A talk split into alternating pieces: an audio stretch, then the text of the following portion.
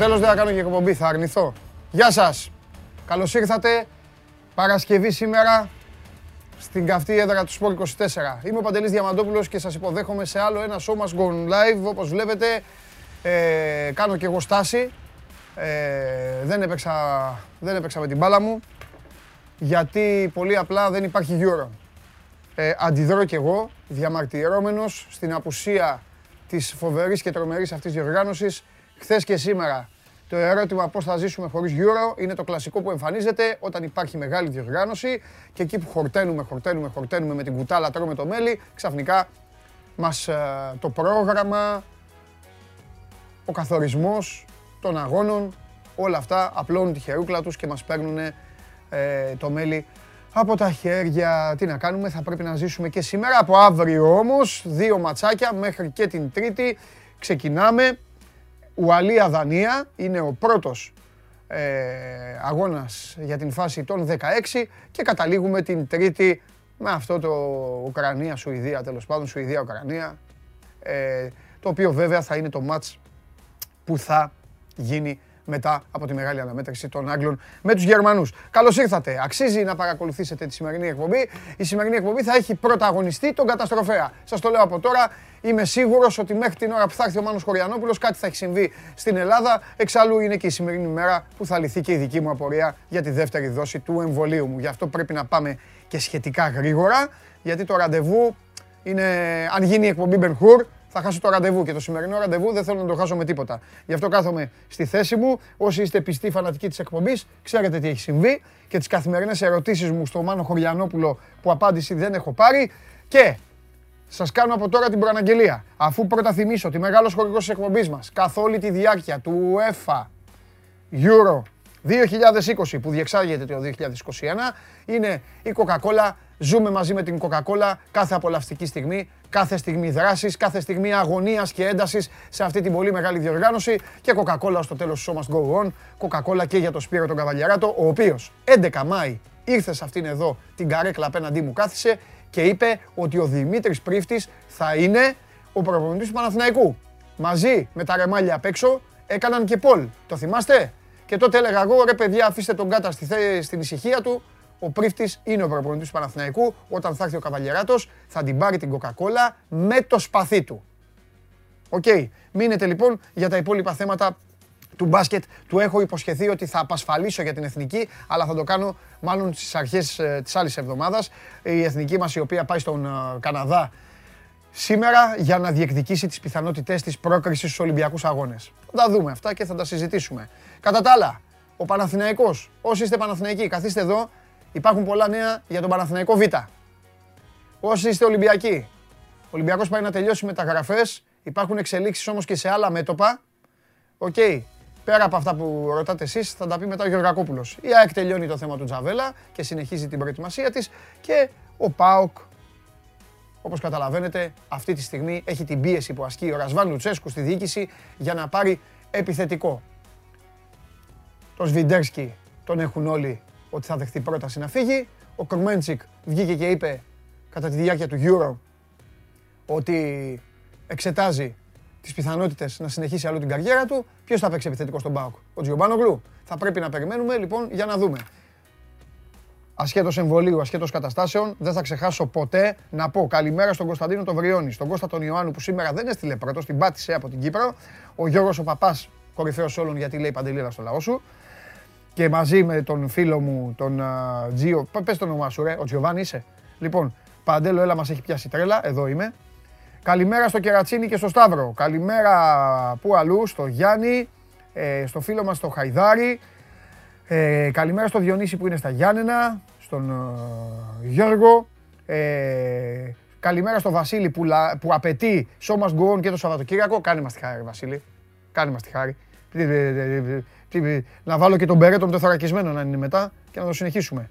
Λοιπόν, ε, καλημέρα στον ταξιάρχη, καλημέρα στον Γιάννη, στον Κώστα, στον άλλο Γιάννη, στον Δημήτρη που είναι στην Κόρινθο, Ε, καλή εκπομπή να έχουμε, λέει ο φίλος μου ο Ρολινέιτορ. Μεγάλη γίγαντα, έτσι μην εδώ. Ο Ιάννης ο Βασιλιάδης δεν μπορεί να αντέχει αν δεν στείλει την χαζομάρα, την κλασική. Βγάλε αυτόν, βγάλε εκείνον, βγάλε Αρναούτογλου θέλει ο Ιωάννης. Θα βγει ο Αρναούτογλου Ιωάννη μου όταν, θε, όταν ε, τον βάλουμε. Καλημέρα στον Γιάννη, τον άλλο που είναι στη Σπάρτη. Στον Τάσο καλημέρα που κλαίει για τα εκτός έδρας γκολ. Συμφωνώ. Μεγάλη βλακεία της UEFA. Θα το, θα το βρει μπροστά της. Ο Σπύρος λέει καλημέρα στους απανταχούς φίλους των Λιονταριών. Ωραία. Βέλγιο-Ολλανδία τελικό. Ε, εδώ υποστηρίζει ένας άλλος φίλος. Ο Νίκος είναι στην Άρτα. Ο Τζίμις είναι στη Ζάκυνθο. Κλασικά δεν φεύγει από εκεί. Και ο Βαγγέλης είναι στο Αμίντεο. Αρχίζετε να μαζεύεστε. Σήμερα είναι και Παρασκευή. Κάποιοι θα πάρετε απουσίες. Το ξέρω, σας έχω δει εγώ τις Παρασκευές. Παρασκευές αρκετοί λείπετε για την εκπομπή την οποία τη βλέπετε ζωντανή στο YouTube και κονσέρβα στο YouTube.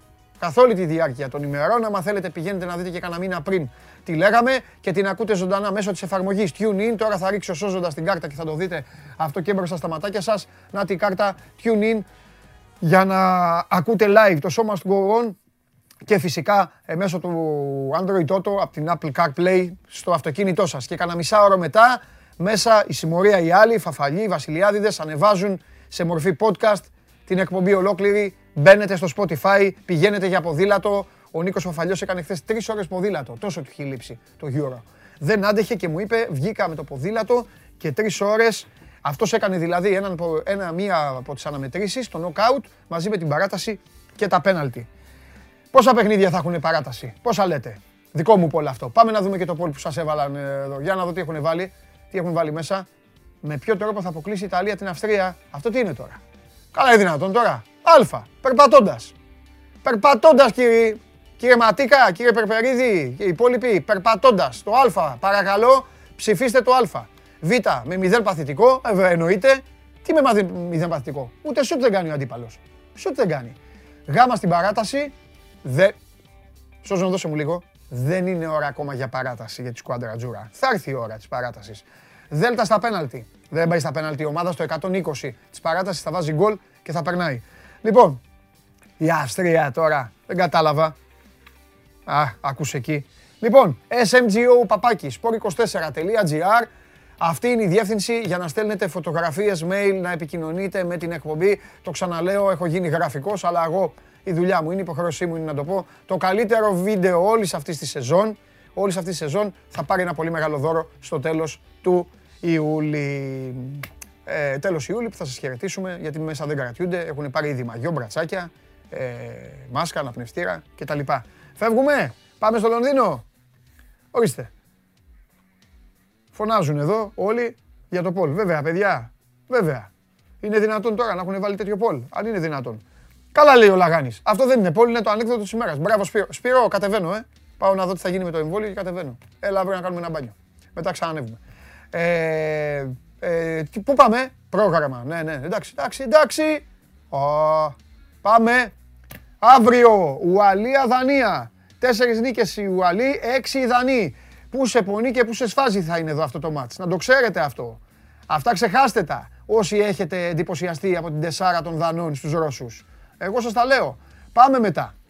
Από κάτω στις 10 η ώρα αύριο. Οχ, 11 νίκες έχουν οι Αυστριακοί. Τι λες ρε; Ε, θα είναι τέτοιο. Θα τους αφήνανε. 16 νίκες η Ιταλία, 11 η Αυστριακή. Η Αυστρία δεν έχει κερδίσει την Ιταλία στα 13 τελευταία μάτς. Με δύο λόγια, από αύριο βράδυ θα είναι στα 14 τελευταία μάτς. Αυτό το Σάββατο. Πάμε και την Κυριακή. Ολλανδία, Τσεχία. Η εύκολη επικράτηση των Ολλανδών, λέω εγώ τώρα. Τρεις νίκες, πέντε, πέντε νίκες έχουν οι Τσέχοι. Είδα την παράδοση. Η παράδοση υπέρ των Τσέχων είναι.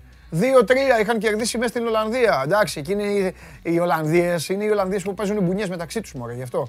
Και Βέλγιο-Πορτογαλία το βράδυ της Κυριακής, έτσι για να ξεκινήσει η επόμενη εβδομάδα όμορφα. Θα στρογγυλοκαθίσετε στις μπαλκονάρες σας ή όπου γουστάρετε, στις σαλονάρες σας ή όπου θέλετε για να δείτε το παιχνίδι ή και έξω, χωρίς μάσκες. Τώρα από καταστροφέας το έχει, το έχει επιτρέψει για να δείτε τον αγώνα του Βελγίου με την Πορτογαλία. Ψιλομοιρασμένα όλα, έξι νίκες οι Βέλγοι, επτά ισοπαλίες και επτά νίκες έχουν οι Πορτογάλοι. Grand Prix Αυστρία σήμερα, πρώτος ελεύθερος δοκιμές. Μετά οι δεύτερες λέει εδώ ο Περπερίδης. Grand Prix, εγώ απαντώ όπως το NBA, με τη Ferrari είμαι. Τίποτα άλλο. Αυτοί να κερδίζουν και όλοι οι άλλοι, ε, οι άλλοι να βγαίνουν μετά. Να, να μπαίνει σκουπίδι στην εξάτμιση. Αυτό εντάξει. Μην λέμε τα περισσότερα γιατί οι άνθρωποι δουλεύουν με full ταχύτητες. Ε, τι άλλο, εδώ λέει ο ένας φίλος, όχι, ο Σπύρος είναι, να καταργηθούν οι παρατάσεις μαζί με τον γκολ εκτός έδρας κατευθείαν πέναλτι. Δεν είναι μηχανές οι παίκτες. Πέναλτι, ε, να τελειώνει το μάτς πέναλτι ε, και να παίζουν πέναλτι. Εγώ λέω να παίζουν αυτό που παίζανε παλιά οι Αμερικάνοι. Το θυμάστε αυτό που παίρνανε φορά από το κέντρο μαζί με την μπάλα και φτάνανε και εκτελούσαν τον τερματοφύλακα. Οι Αμερικάνοι ό,τι μπορούσαν να σκαρφιστούν, το σκαρφίζονταν για να γελιοποιήσουν το ποδόσφαιρο. Τώρα έχουν καταλάβει ότι το ποδόσφαιρο έχει το χρήμα και τα πολλά λεφτά και προσπαθούν να χωθούν μέσα οι εταιρείες τους, είτε μανατζερικά, ολόκληρη διοργάνωση πήγαν να φτιάξουν οι Αμερικάνοι για να σκορπίσουν. Μην, τα, μην γυρίζουμε τώρα δυόμισι μήνες πίσω το χρόνο. Λοιπόν, πάμε Λονδίνο. Έλα, δεν κρατιέμαι, πάμε Λονδίνο.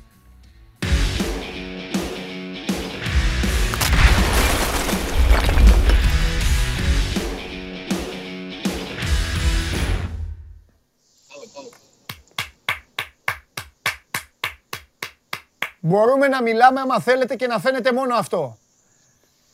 Γι' αυτό σας αγαπάω. Εδώ Λοιπόν, καλημέρα στον Αντρέα, καλημέρα στον Αλέξανδρο που κρατάει την όμορφη και καλημέρα και στον, στον Αστέρι το φίλο μου που δεν με ακούει ποτέ αλλά δεν με ενδιαφέρει, σας βάζει στη σωστή οδό. Λοιπόν, το show must go on σε άλλη μια σύνδεση με τη Liverpool Street, εκεί που χτυπάει πλέον και επισήμως για τα καλά η καρδιά του Euro. Μαθηματικά, αν δεν πω βλακεία, αν πω βλακεία δεν πειράζει, άλλη μια βλακεία είπα, τα παιχνίδια πλέον που θα γίνουν στο Λονδίνο θα είναι τα περισσότερα που θα γίνουν από οπουδήποτε αλλού από εδώ και στο εξής. Ε, δεν είπα βλακεία, αφού έχει μη τελικούς τελικού και αυτά, καλά το είπα. Μια χαρά το είπες. Τι κάνετε, τι, μου κρυώνετε, μου κρυώνετε. Όχι καθόλου. Α, γιατί σας είναι βλέπω... η, κατάλληλη, η κατάλληλη θερμοκρασία, είναι ιδανικές οι συνθήκες για μας. Χωρίς ζέστη, χωρίς βροχή, ε, και κυκλοφορούμε άνετα. Μπορούσαμε να βγάλουμε και το φούτερ. Α, γιατί τις προηγούμενες μέρες κρυώσαμε πάρα πολύ, είναι αλήθεια. Έφτασε μέχρι και 10 βαθμούς ε, η μικρότερη, η χαμηλότερη θερμοκρασία. Οπότε υπήρχε λίγο πρόβλημα γιατί ήρθαμε με ένα. Αυτό το αγοράσαμε δηλαδή. Ναι, με ναι. ένα αντιανεμικό. Φανταστικά. Λοιπόν, Εμείς είμαστε εδώ στο, στο Liverpool Street. Η καρδιά μας όμως, η καρδιά μου σίγουρα είναι στο Κοβερτσάνο γιατί σε λίγο ολοκληρώνεται και η προπόνηση της Εθνικής Ιταλίας και μετά θα πετάξουν ναι. για Λούτον.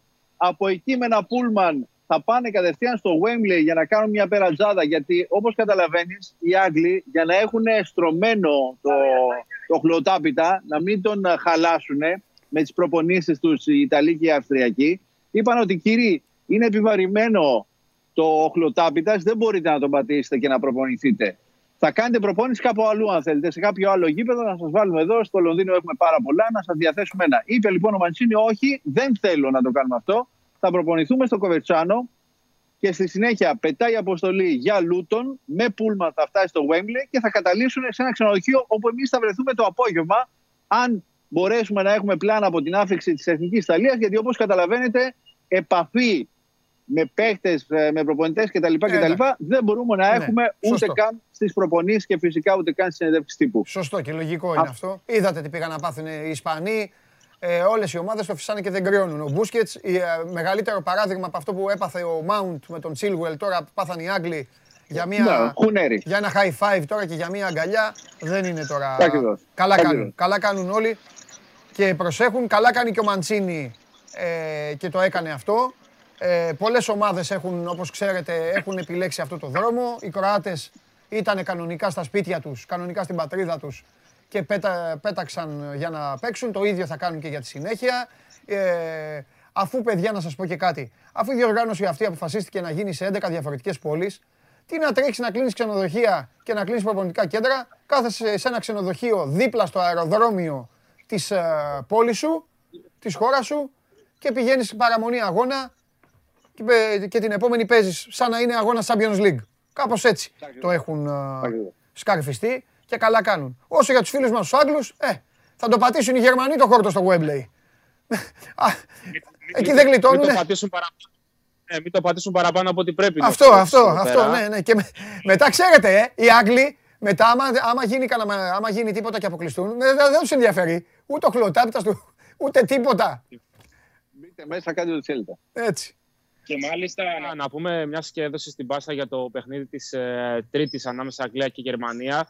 Ο Southgate προσανατολίζεται στο να αλλάξει σύστημα για εκείνο το παιχνίδι. Μπράβο. Υπάρχει ε, στο μυαλό του το 3-4-3. Αυτό καταγράφει ο τύπος τις τελευταίες ημέρες. Ένα σύστημα το οποίο δοκίμασε για πρώτη φορά σε, ένα, σε μια φιλική από την Γερμανία, μάλιστα πριν από τέσσερα χρόνια. Ναι. Ε, γράφει στην Αγγλία ότι αυτό ήταν το βασικό του πλάνο και για τα μας των ομίλων, τουλάχιστον για το τελευταίο παιχνίδι το, των ομίλων. Ο τραυματισμός του Μαγκουάιρ όμως δεν του επέτρεψε να πάει σε μια τέτοια λύση. Από εδώ και πέρα όμως, από τη στιγμή που ο Μαγκουάιρ έδειξε ότι είναι καλά, ε, είναι πολύ πιθανό να δούμε την Αγγλία με 3-4-3 με 30 στην άμυνα Μαγκουάιρ, Walker και Stones. Και φυσικά ε, από τη στιγμή που θα είναι λογικά και ο Mount ε, μεταξύ των επιλογών του για το παιχνίδι με τη Γερμανία, θα είναι ακόμα πιο εύκολο έτσι να χρησιμοποιήσει όλα τα και θα βάλει Και θα βάλει το Walker τρίτο στόπερ ή θα βάλει το Minx για, να δώσει την πλευρά στο Walker. Βέβαια μετά δεν θα του βγαίνουν τα κουκιά στο πλάι. Μπράβο. Τρίτο στόπερ ο Walker και στην, ε, έχουν, έχει δοκιμάσει ακόμα και το Λούξο σαν μια έσχατη λύση ναι. για τριάδα στη, στην άμυνα. Άρα θα κάνει πάρτι ο Λέμ. Ναι. Αντρέα. Άρα, Αντρέα. Δεν μπορώ, δηλαδή, αυτό, αυτό με τους Άγγλους και γι' αυτό τους αγαπάμε και τους συμπαθούμε. Δηλαδή, κάνουν ό,τι μπορούν. Ό,τι μπορούν κάνουν. Ό,τι. Ε, ε, θα, θα δούμε, θα δούμε. Θα δούμε. Αν είναι να αποκλειστούν, ε, θα δούμε τον τρόπο με τον οποίο θα το έχουν επιλέξει αυτή τη φορά. Πάντως, γενικότερα να ξαναπούμε ότι είναι πολύ χαμηλά η μπάλα στην Αγγλία. Δεν ναι. υπάρχει ενθουσιασμός. Νομίζω ενδεχομένως να υπάρχει και παραπάνω άγχος από το φυσιολογικό λόγο της Γερμανίας. Πάντα υπάρχει, Αλέξανδρε μου, πάντα υπάρχει. Μην, αυτό δεν είναι.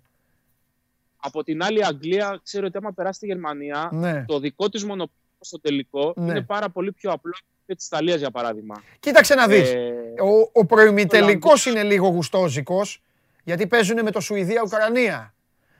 Ε, μετά ημιτελικό θα έχουν. Θα έχουν Ολλανδούς, θα έχουν Δανού, δεν ξέρεις. Παιδιά, ξέρετε πολύ καλά, είστε έμπειροι ότι έτσι κι αλλιώς στους τέσσερις, όποιος και να πάει, μετά είναι Final Four για να σε βοηθήσω, Αλέξανδρα, είναι Final Four Ευρωλίγκας. Μετά δεν, δεν υπάρχει, δεν υπάρχει εκεί, δεν υπάρχει όνομα και φανέλα και αυτά. Και, και φυσικά το κοιτάνε, κοιτάνε, κοιτάνε πιο μακριά, θέλουν να είναι πιο μακριά. Ναι. Ε, λέγαμε και στι προηγούμενες ημέρε ότι ήταν ένα ανέκδοτο όταν είχαν έρθει οι Σκοτσέζοι για το αν η Αγγλία μπορεί να πάρει το Euro. Γέλαγαν οι Σκοτσέζοι που τους ρώταγε ο, ο Αντρέα. Ναι. Ε, Εμείς ευχόμαστε, το ξαναλέμε, να είναι, να είναι οι Άγγλοι στον τελικό, να έχει παλμό το γήπεδο, θα έχει 60.000 θεατές, θα είναι 60.000 εισιτήρια αυτά τα οποία θα δοθούν. Εμείς θα είμαστε εδώ μέχρι το τέλος, αφού χορηγός αποστολής στο Λονδίνο σε όλη τη διάρκεια της διοργάνωσης ο Πάπας το πάμε στοίχημα.gr. Ωραία. Δεν θα έχουμε πρόβλημα με οι Ουαλοί, βέβαια. Έτσι. Δεν θα έχουμε πρόβλημα με να είναι οι Ουαλοί. Κανένα απολύτως. Κανένα, κανένα. Και θα είχε και.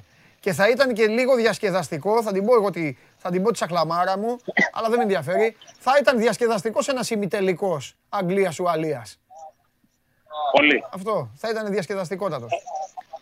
Μας συντριγκάρουν οι μονομαχίες εντός νησιού. Τέλος πάντων, για να σας αφήσω να κάνετε και τη βολτούλα σας. Σήμερα είναι ωραία μέρα για βόλτα. Φανταστικός καιρός για βόλτα. Ναι, Αντρέα, πες. Κάτι τελευταίο, Παντελή. Ναι, ναι, ναι. Για το πόσο, για το πόσο έχει αλλάξει το Ιταλικό ποδόσφαιρο, ναι. αρκεί κανείς να δει πόσες κάρτες έχει η Ιταλία. Έχει τις λιγότερες κίτρινες κάρτες από όλες τις ομάδες του Euro 2020. Ε, μου μου, μου βγάλες μεγάλη πάσα. Τρεις. Μου βγάλες μεγάλη δηλαδή... πάσα να σου, να σου ανοίξω την καρδιά μου σε όλες τις διοργανώσεις. Το, το μεγαλύτερο μου άγχος για τη σκουάντρα Τζούρα ήταν πάντα ποιος θα έπεσε στα νοκάουτ. Γιατί τι σκοτώνονταν εκεί σε αυτές τις οπαλίες των ομίλων, ξύλο, μπουνιές, κλωτσιές και αυτά. Και θα σου πω για να σε φτιάξω και ένα άλλο σημάδι. Το 2006 ξεκίνησε με Καναβάρο, Νέστα και όλα τα όνειρα πάνω τους. Ξαφνικά ο Νέστα από τη δεύτερη αγωνιστική των ομίλων σηκώθηκε, χτύπησε το παιδί και μπήκε ο Ματεράτσι και γράφτηκε η υπόλοιπη ιστορία. Ναι, Εντάξει, θέλω να πιστεύω ότι θα είναι καλά ο Κελίνη, αλλά ήδη έχουν αρχίσει οι Ιταλοί για άλλη μια φορά να πορεύονται σε knockout, σε knockout match με αλλαγή στο ένα τους στο στόπερ. Ναι, βέβαια. Εντάξει, με Μπονούτσι και Κελίνη ήταν αναμενόμενο ότι κάποια στιγμή ο ένας από τους δύο δεν θα... Ναι, σωστά. Σωστά, καλό. Έχεις λοιπόν, Το, το μόνο ίσως που μας κάνει λίγο να, να αγγίξουμε ε, τα, ναι, ε, είναι ότι διαιτής είναι ο Τέιλορ που ήταν στο τελευταίο παιχνίδι όπου η Ιταλία δέχτηκε γκολ. Ναι. Αυτό του Βαντεμπέκ με την Ολλανδία. Εντάξει. Νομίζω ίσως θα είναι άλλο ένα, άλλο ένα στοιχείο το οποίο θα, θα το πετάξουν στα σκουπίδια οι Ιταλοί και αυτό. Έχουν πετάξει ήδη ε, πολλά. θα το δούμε. Θα το δούμε. Λοιπόν, φιλιά πολλά. ε, με, την ευχή, για- με την ευχή για άλλη μια φορά, με την ευχή για άλλη μια φορά, ε, την επο- στο επόμενο Euro να πάτε σε μια χώρα μόνο και να γίνουν εκεί όλα. Δεν το αντέχω εγώ αυτό με τις 11 πόλεις. Α ξεκινήσουμε από το Μουντιάλ. Δεν πειράζει. Σωστά, φιλιά. Δι- Γεια σου Αλέξανδρε με την ταμπέλα τη σωστή. Φιλιά, φιλιά, φιλιά. Φιλιά.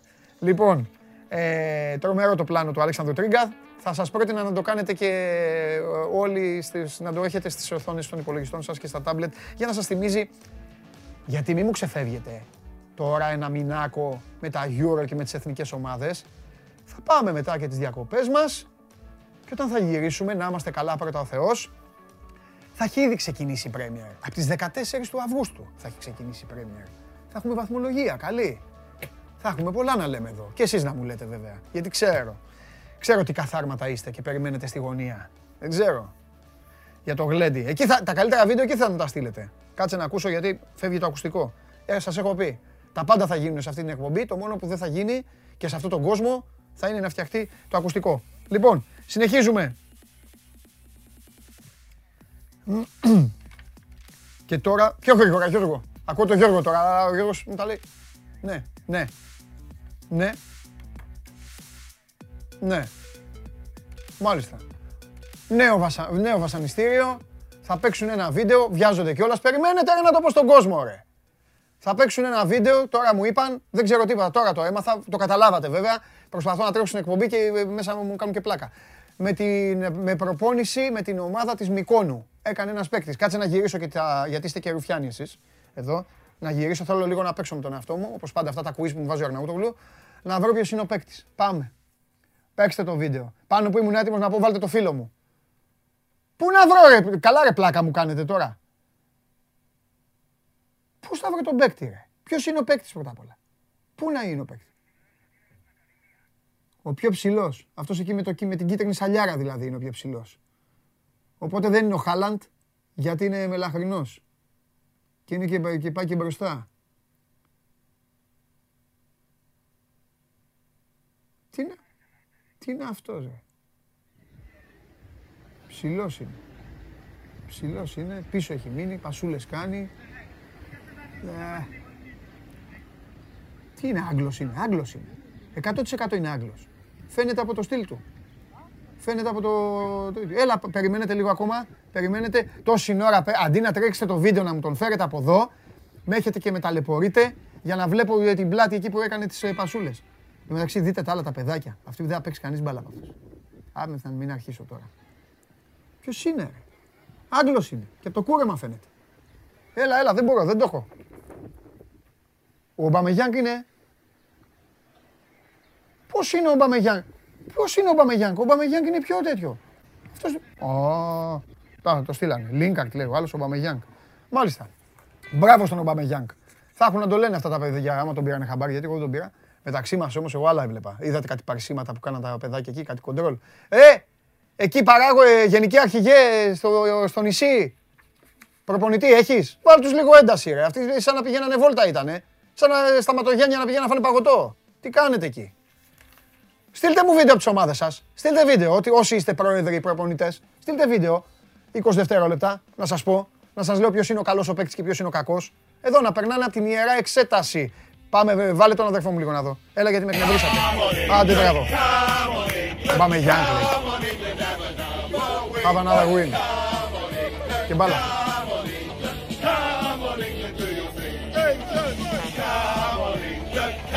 Μεγάλε.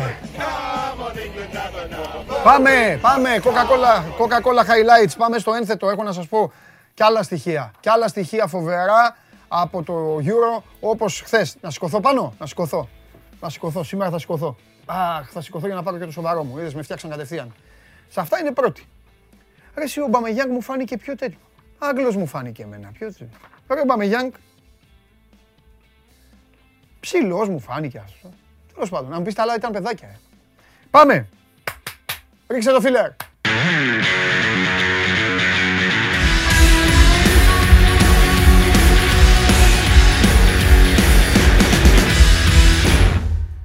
Λοιπόν, σας λέω αυτά και έρχεται και σας να πούμε τα υπόλοιπα, να θάψουμε κανέναν. Ξεκινάμε. Κάποια στοιχεία. Χθες παραθέσαμε ορισμένα πραγματάκια που είχαν να κάνουν με τα πεπραγμένα στο Euro, με πράγματα που είδαμε, με στατιστικά στοιχεία, με κίνηση στο χώρο. Τώρα όμως θα μπούμε λίγο, ε, σαν συνέχεια, και σε κάποια κατορθώματα. Ε, όχι πολλά, αλλά μετράει. Γιατί σε ορισμένα από αυτά μπορεί να παραξενευτούμε κιόλας. Θα βλέπω εδώ εγώ το monitor αυτό, μην με παρεξηγείτε. Θα κοιτάω εσάς και μετά θα βλέπω και λίγο το monitor αυτό που είναι ακόμη πιο κοντά. Λοιπόν, να ξεκινήσουμε με, τις περισσότερες, με τους παίκτες που έχουν κάνει τις περισσότερες πάσες στο, στο γήπεδο που επιτίθενται οι ομάδες τους. Στο τρίτο μισό του γηπέδου, τρίτο μισό, δεν υπάρχει αυτό, στο ένα τρίτο του γηπέδου, τέλος πάντων, προς την, προς την επίθεση. Κάποια πράγματα θα σας φανούν παράξενα, έχουν να κάνουν βέβαια και με τον τρόπο που παίζουν οι ομάδες. Ξέρετε ποιος είναι πρώτος; Ο Κρός. Το κάνει και με τη Real θα μου πείτε. Ε, η Γερμανία βέβαια μπορεί να μην παίζει όπως παίζει, βλέπετε εδώ. Ο Τόνι Κρός έχει 66 λοιπόν μπάλες περασμένες στο χώρο της επίθεσης της Εθνικής Γερμανίας. Δεύτερος είναι ο Μπλίντ, ο Ντάλι Μπλίντ, οκ, ο Ολλανδός, φυσιολογικό θα μου πείτε αυτό.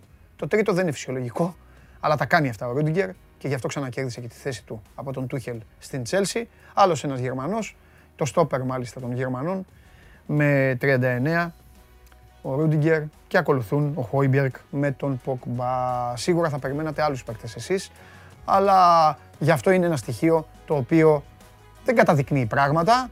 Απλά τα ονόματα αυτά, αν σας έλεγα εγώ, καθόμασταν τώρα σε ένα μεγάλο τραπέζι να, να πιούμε μια κοκακόλα και σας έλεγα, πείτε μου τους πέντε παίκτες που περάσανε μπάλες. Δεν θα μου λέγατε αυτούς. Θα μου λέγατε το Μόντριτς, ξέρω εγώ το, το Ζορζίνιο. Τώρα δεν μου έρχονται και παίκτες στο μυαλό. Τέτοιους θα μου λέγατε. Οκ. Προχωράμε. Πάμε στο Θεό. Πάμε στον ε, κουστομαρισμένο, πάμε στον καλύτερο προπονητή αυτής της διοργάνωσης. Το ακούτε συνέχεια από αυτή την εκπομπή. Το έχει πει και ο Τσάγλι, το λέω και εγώ. Ανεξαρτήτως κατάληξης της Squadra Azzurra, αυτός ο άνθρωπος που βλέπετε είναι ο καλύτερος προπονητής ε, βάση φιλοσοφίας, βάση πεπραγμένων, βάση καριέρας, βάση, βάση. Ο Μαντσί φαίνεται κιόλας πώς έχει λειτουργήσει την Εθνική Ιταλίας. Έχει 30 στα 35 παιχνίδια στον πάγκο της Σκουάντρα Τζούρα χωρίς να χάσει. 74% ποσοστό είναι αυτό. Νικών είναι το υψηλότερο παιδιά που έχει καταγράψει τεχνικός της συγκεκριμένης εθνικής ομάδας που έχει μείνει περισσότερα από 10 παιχνίδια στον ε, πάγκο. Βλέπετε από κάτω τα ονόματα. Ε, δεύτερος είναι ο Έντσο Μπέρζοτ που οδήγησε την ε, Ιταλία στην κατάκτηση του Μουντιάλ το 82. Έχει 11 νίκες στη σειρά ο Μαντσίνη. Η Ιταλία η οποία δεν έχει δεχθεί γκολ για 1055 λεπτά. Και έχει σκοράρει 32 συνεχόμενα τέρματα χωρίς να δεχθεί γκολ. 32 σερί, ε, 32 ε, σερί φορές έχει βρει συνεχόμενες τα δίχτυα σκουάντρα Τζούρα και δεν έχει φάει ακόμα γκολ. Έχει επιχειρήσει. Το άλλο το στοιχείο είναι στοιχείο, αυτό είναι στοιχείο Κέσαρη, από αυτά που αρέσουν στον Κέσαρη. Η Ιταλία έχει επιχειρήσει τα περισσότερα σουτς στη διοργάνωση. 60. Βλέπετε αυτά τους μαυροπίνακες που μας λέγανε και στο σχολείο. 60 σουτ έχουν κάνει οι Ιταλοί, τα περισσότερα από κάθε άλλη ομάδα και έχουν δεχθεί ταυτόχρονα, βλέπετε αριστερά, τα λιγότερα από κάθε άλλη ομάδα, 12. Τώρα εντάξει, μπορεί ο καθένας να λέει σε εύκολο όμιλο, σε δύσκολο όμιλο, Γιουβέτσι, Κοκορέτσι, τι να κάνουμε. Τον πιο εύκολο όμιλο οι Ολλανδοί τον είχαν, δεν έχει να κάνει. Σημασία έχει πώς πορεύεται η κάθε ομάδα μέχρι τώρα. Μιας και είπα Ολλανδία. Μόνο ο Γκάρεθ Μπέιλι έχει περισσότερες ευκαιρίες, ε, πέντε, από τον Μάλεν. Αυτός είναι ο Μάλεν. Έχει κάνει τέσσερις ευκαιρίες. Ο Μπέιλ έχει πέντε. Τώρα θα, τώρα, τώρα, θα μου πει κάποιος, ε, θα μου πει κάποιος και γιατί μας το λες, αφού είναι δεύτερος. Γιατί δεν μας λες τον Μπέιλ, γιατί δεν μπαίνει η φωτογραφία του Μπέιλ και μπαίνει του Μάλεν; Ναι, αλλά ο Μάλεν το έχει κάνει σε 93 λεπτά. 93 λεπτά και έχει παίξει το παιδί αυτό και έχει κάνει αυτά που έχει κάνει. Κάτι μου είπε ο Γιώργος, ούτε που το άκουσα. Λοιπόν, πάμε ε, πάμε στο επόμενο ε, που έχει να κάνει με τα πρωταθλήματα. Ε, εντάξει, είναι αυτές οι γνωστές ιστορίες. Ε, εγώ δεν δίνω μεγάλη σημασία σε αυτό. Έτσι, στο που παίζουν οι περισσότεροι παίκτες που βάζουν τα περισσότερα γκολ, αλλά OK. Okay. Ε, οι περισσότεροι και οι καλύτεροι που έχουν σκοράρει παίζουν στο Ιταλικό πρωτάθλημα. με το, με- το μέσο, το μέσο από το οποίο το έχει πάρει ο Περπερίδης απλά είναι γερμανικό και, ε, ε, και, ε, και αβαντάρει τους ε, Γερμανούς. Α, Λέω εγώ τώρα, φαντάζομαι, γιατί δεν, δεν φαίνεται καν από πού είναι. Τέλος πάντων, εγώ πάω όμως με την αλήθεια της ε, βαθμολογίας, με την αλήθεια του πίνακα. Τα περισσότερα πε- ε, γκολ τα έχουν βάλει παίκτες που παίζουν στην Serie A. 25. Η Bundesliga έχει 22. Έτσι. Και από εκεί και πέρα, ε, τα παλικάρια τα δικά μας που είναι που παίζουμε στην ε, Premier League; 17 είναι; Εντάξει, 17 τι να κάνουμε. Δεν έχει πάρει φορά ο Χάρη Κέιν ακόμα. Βλέπετε λοιπόν τον πίνακα αυτόν. Το πιο ξεχωριστό στοιχείο από όλα αυτά και με αυτό θα κλείσω για να μπει ο Θέμης για να πούμε τα δικά μας. Αυτό το οποίο δείχνει σε πολύ μεγάλο βαθμό και την αλλαγή του αθλήματος. Πάει το ποδόσφαιρο που παίζανε παλιά, πάει το ποδόσφαιρο ακόμα και αυτό που παίζαμε εμείς. Έχει αλλάξει μπάλα η ταχυδύναμη, ο αθλητής, η δυναμική. ε, όλα αυτά έχουν μπει στη ζωή μας. Οι επισκέψεις πλέον ακόμη και, και της μπάλας μέσα στη μικρή περιοχή γίνονται σε άλλο ρυθμό, σε άλλο βαθμό και έτσι δείτε κυρίες και κύριοι, δείτε το στοιχείο αυτό το τελευταίο και τρομάξτε είτε σας αρέσει είτε όχι, από το 1960 μέχρι το 2016 σε αυτή τη διοργάνωση είχαν μπει 9 αυτογκόλ. Από το 60 ως το 16. Στο Euro που μόλις ολοκληρώθηκε η πρώτη του φάση, αυτό το Euro του 2020 που γίνεται το 2021 όπως λέω συνέχεια, έχουν μπει ήδη 8 αυτογκόλ. 8 αυτογκόλ σε δύο εβδομάδες, πώς εσύ πέρασαν 10 μέρες, δύο εβδομάδες, πόσο είναι, 9 αυτογκόλ από το 60 ως το 2016. Ευχαριστώ πολύ. Δεν έχω να πω τίποτα άλλο. Η σημερινή ενότητα με τα highlights της ε, Coca-Cola ε, ε, τε- τα κάλυψε όλα. Γιώργο πάλι δεν σε άκουσα. Συνεχίζω εγώ. Μπείτε στο διαγωνισμό της Coca-Cola, coca-cola.gr, κάθετο sports. Ακολουθήστε τα βήματα για να κερδίσετε πλούσια δώρα. Παίρνετε, στο, παίρνετε μέρος σε αυτό το διαγωνισμό, κερδίζετε και μετά θα σας εξετάσω, θα μου στείλετε μήνυμα τι κερδίσατε από τον ε, κάνοντας όλη αυτή τη διαδικασία. Αυτό για σήμερα.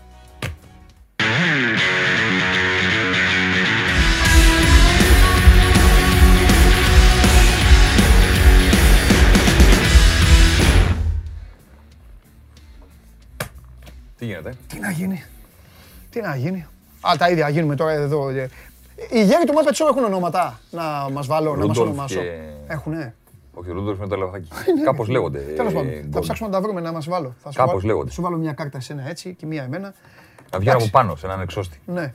Να κάτσουμε, ναι. Τι γίνεται; Ε, ε, τίποτα. Τα καταφέρανε, μας πήρανε τη μισή χαρά μας με το εκτός έδρας γκολ. Δεν έχω να πω κάτι για Euro. Ξενερωμένος είμαι. Τα έχουμε ξανασυζητήσει. ε, Τι να εντάξει τα ίδια. Εντάξει, Μπράβο. Θα τα ξαναπούμε. Μπράβο στους δυνατούς. Θα τα ξαναπούμε. Μπράβο Κοίτα. στο, μπράβο στο ότι. Πώς να σου πω τώρα. Ε, η Λίβερπουλ ε, θα ήμασταν. Πού θα ήμασταν; Μη- Δεν θέλω να πω και βλακία παράδειγμα. Με την Παρσελώνα. Δεν έπαιξε. Α, θα τρώγαμε γκολ. Ναι, ναι, ναι. Θα τρώγαμε γκολ με την Παρσελώνα λοιπόν. Και θα, και θα παίζαμε παράταση. Δεν θα, και το λέω εναντίον της ομάδας μας. Δηλαδή, φάουλ το του παράδειγμα. Ναι, 8-90. ναι, θα τρώγαμε και η Μπαρσελόνα δεν θα ζούσε τη χαρά ότι έστω. Έλα με. Πώς τον είπαμε, ε, ξέχασα. Ποιος Ποιον; έκλαιγε, ποιος έκλαιγε, ε, Ποιος. ποιος έκλαιγε στα αποδητήρια, στο Anfield; Ο Ζορντί Άλμπα. Μπράβο. Στο ημίχρονο. Ναι, Ζόρντι Άλμπα, μην κλε, θα πάμε στην παράταση. Θα παίξουμε παράταση. Κοίτα, υπάρχουν δύο πραγματικότητες. Η μία πραγματικότητα είναι ότι ο κανονισμός του εκτό γκολ είναι τρομακτικά παλιό στο ποδόσφαιρο και αφορά μια εποχή στην οποία είχε νόημα και πλέον δεν έχει. Διότι όλα αυτά που έκαναν τρομακτικά δύσκολο το να βάλεις εκτός έδρας γκολ δεν υπάρχουν πια. Παλιότερα αυτά ήταν από τις καιρικές συνθήκες μέχρι το ταξίδι, από την ταλαιπωρία μέχρι την εχθρι- εχθρική διαιτησία. Δεν είναι δεδομένο ότι θα σε σφάξουν Ναι. δεδομένο, μέχρι τα γήπεδα και τη μηδενική ε, προστασία από τον κόσμο, όλα αυτά είπε η UEFA, ωραία, δεν μπορούμε να κάνουμε επαναληπτικούς. Η σκέψη καταρχήν είναι να ξέρει ο κόσμος για το εξωτερικό γκολ ήταν γιατί δεν μπορούσαν να κάνουν επαναληπτικούς. Η παράταση δεν υπήρχε σαν δεδομένο.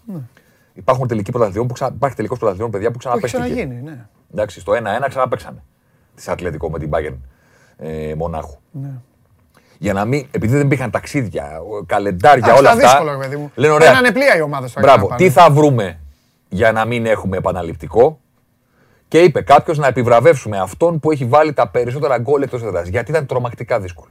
Καταλαβαίνω λοιπόν τον οποιονδήποτε έρχεται το 2021 και λέει ρε παιδιά, δεν είναι δύσκολο πια να βάλεις εκτός έδρας γκολ. Ναι, παίρνεις ένα αεροπλάνο και πας και παίζεις.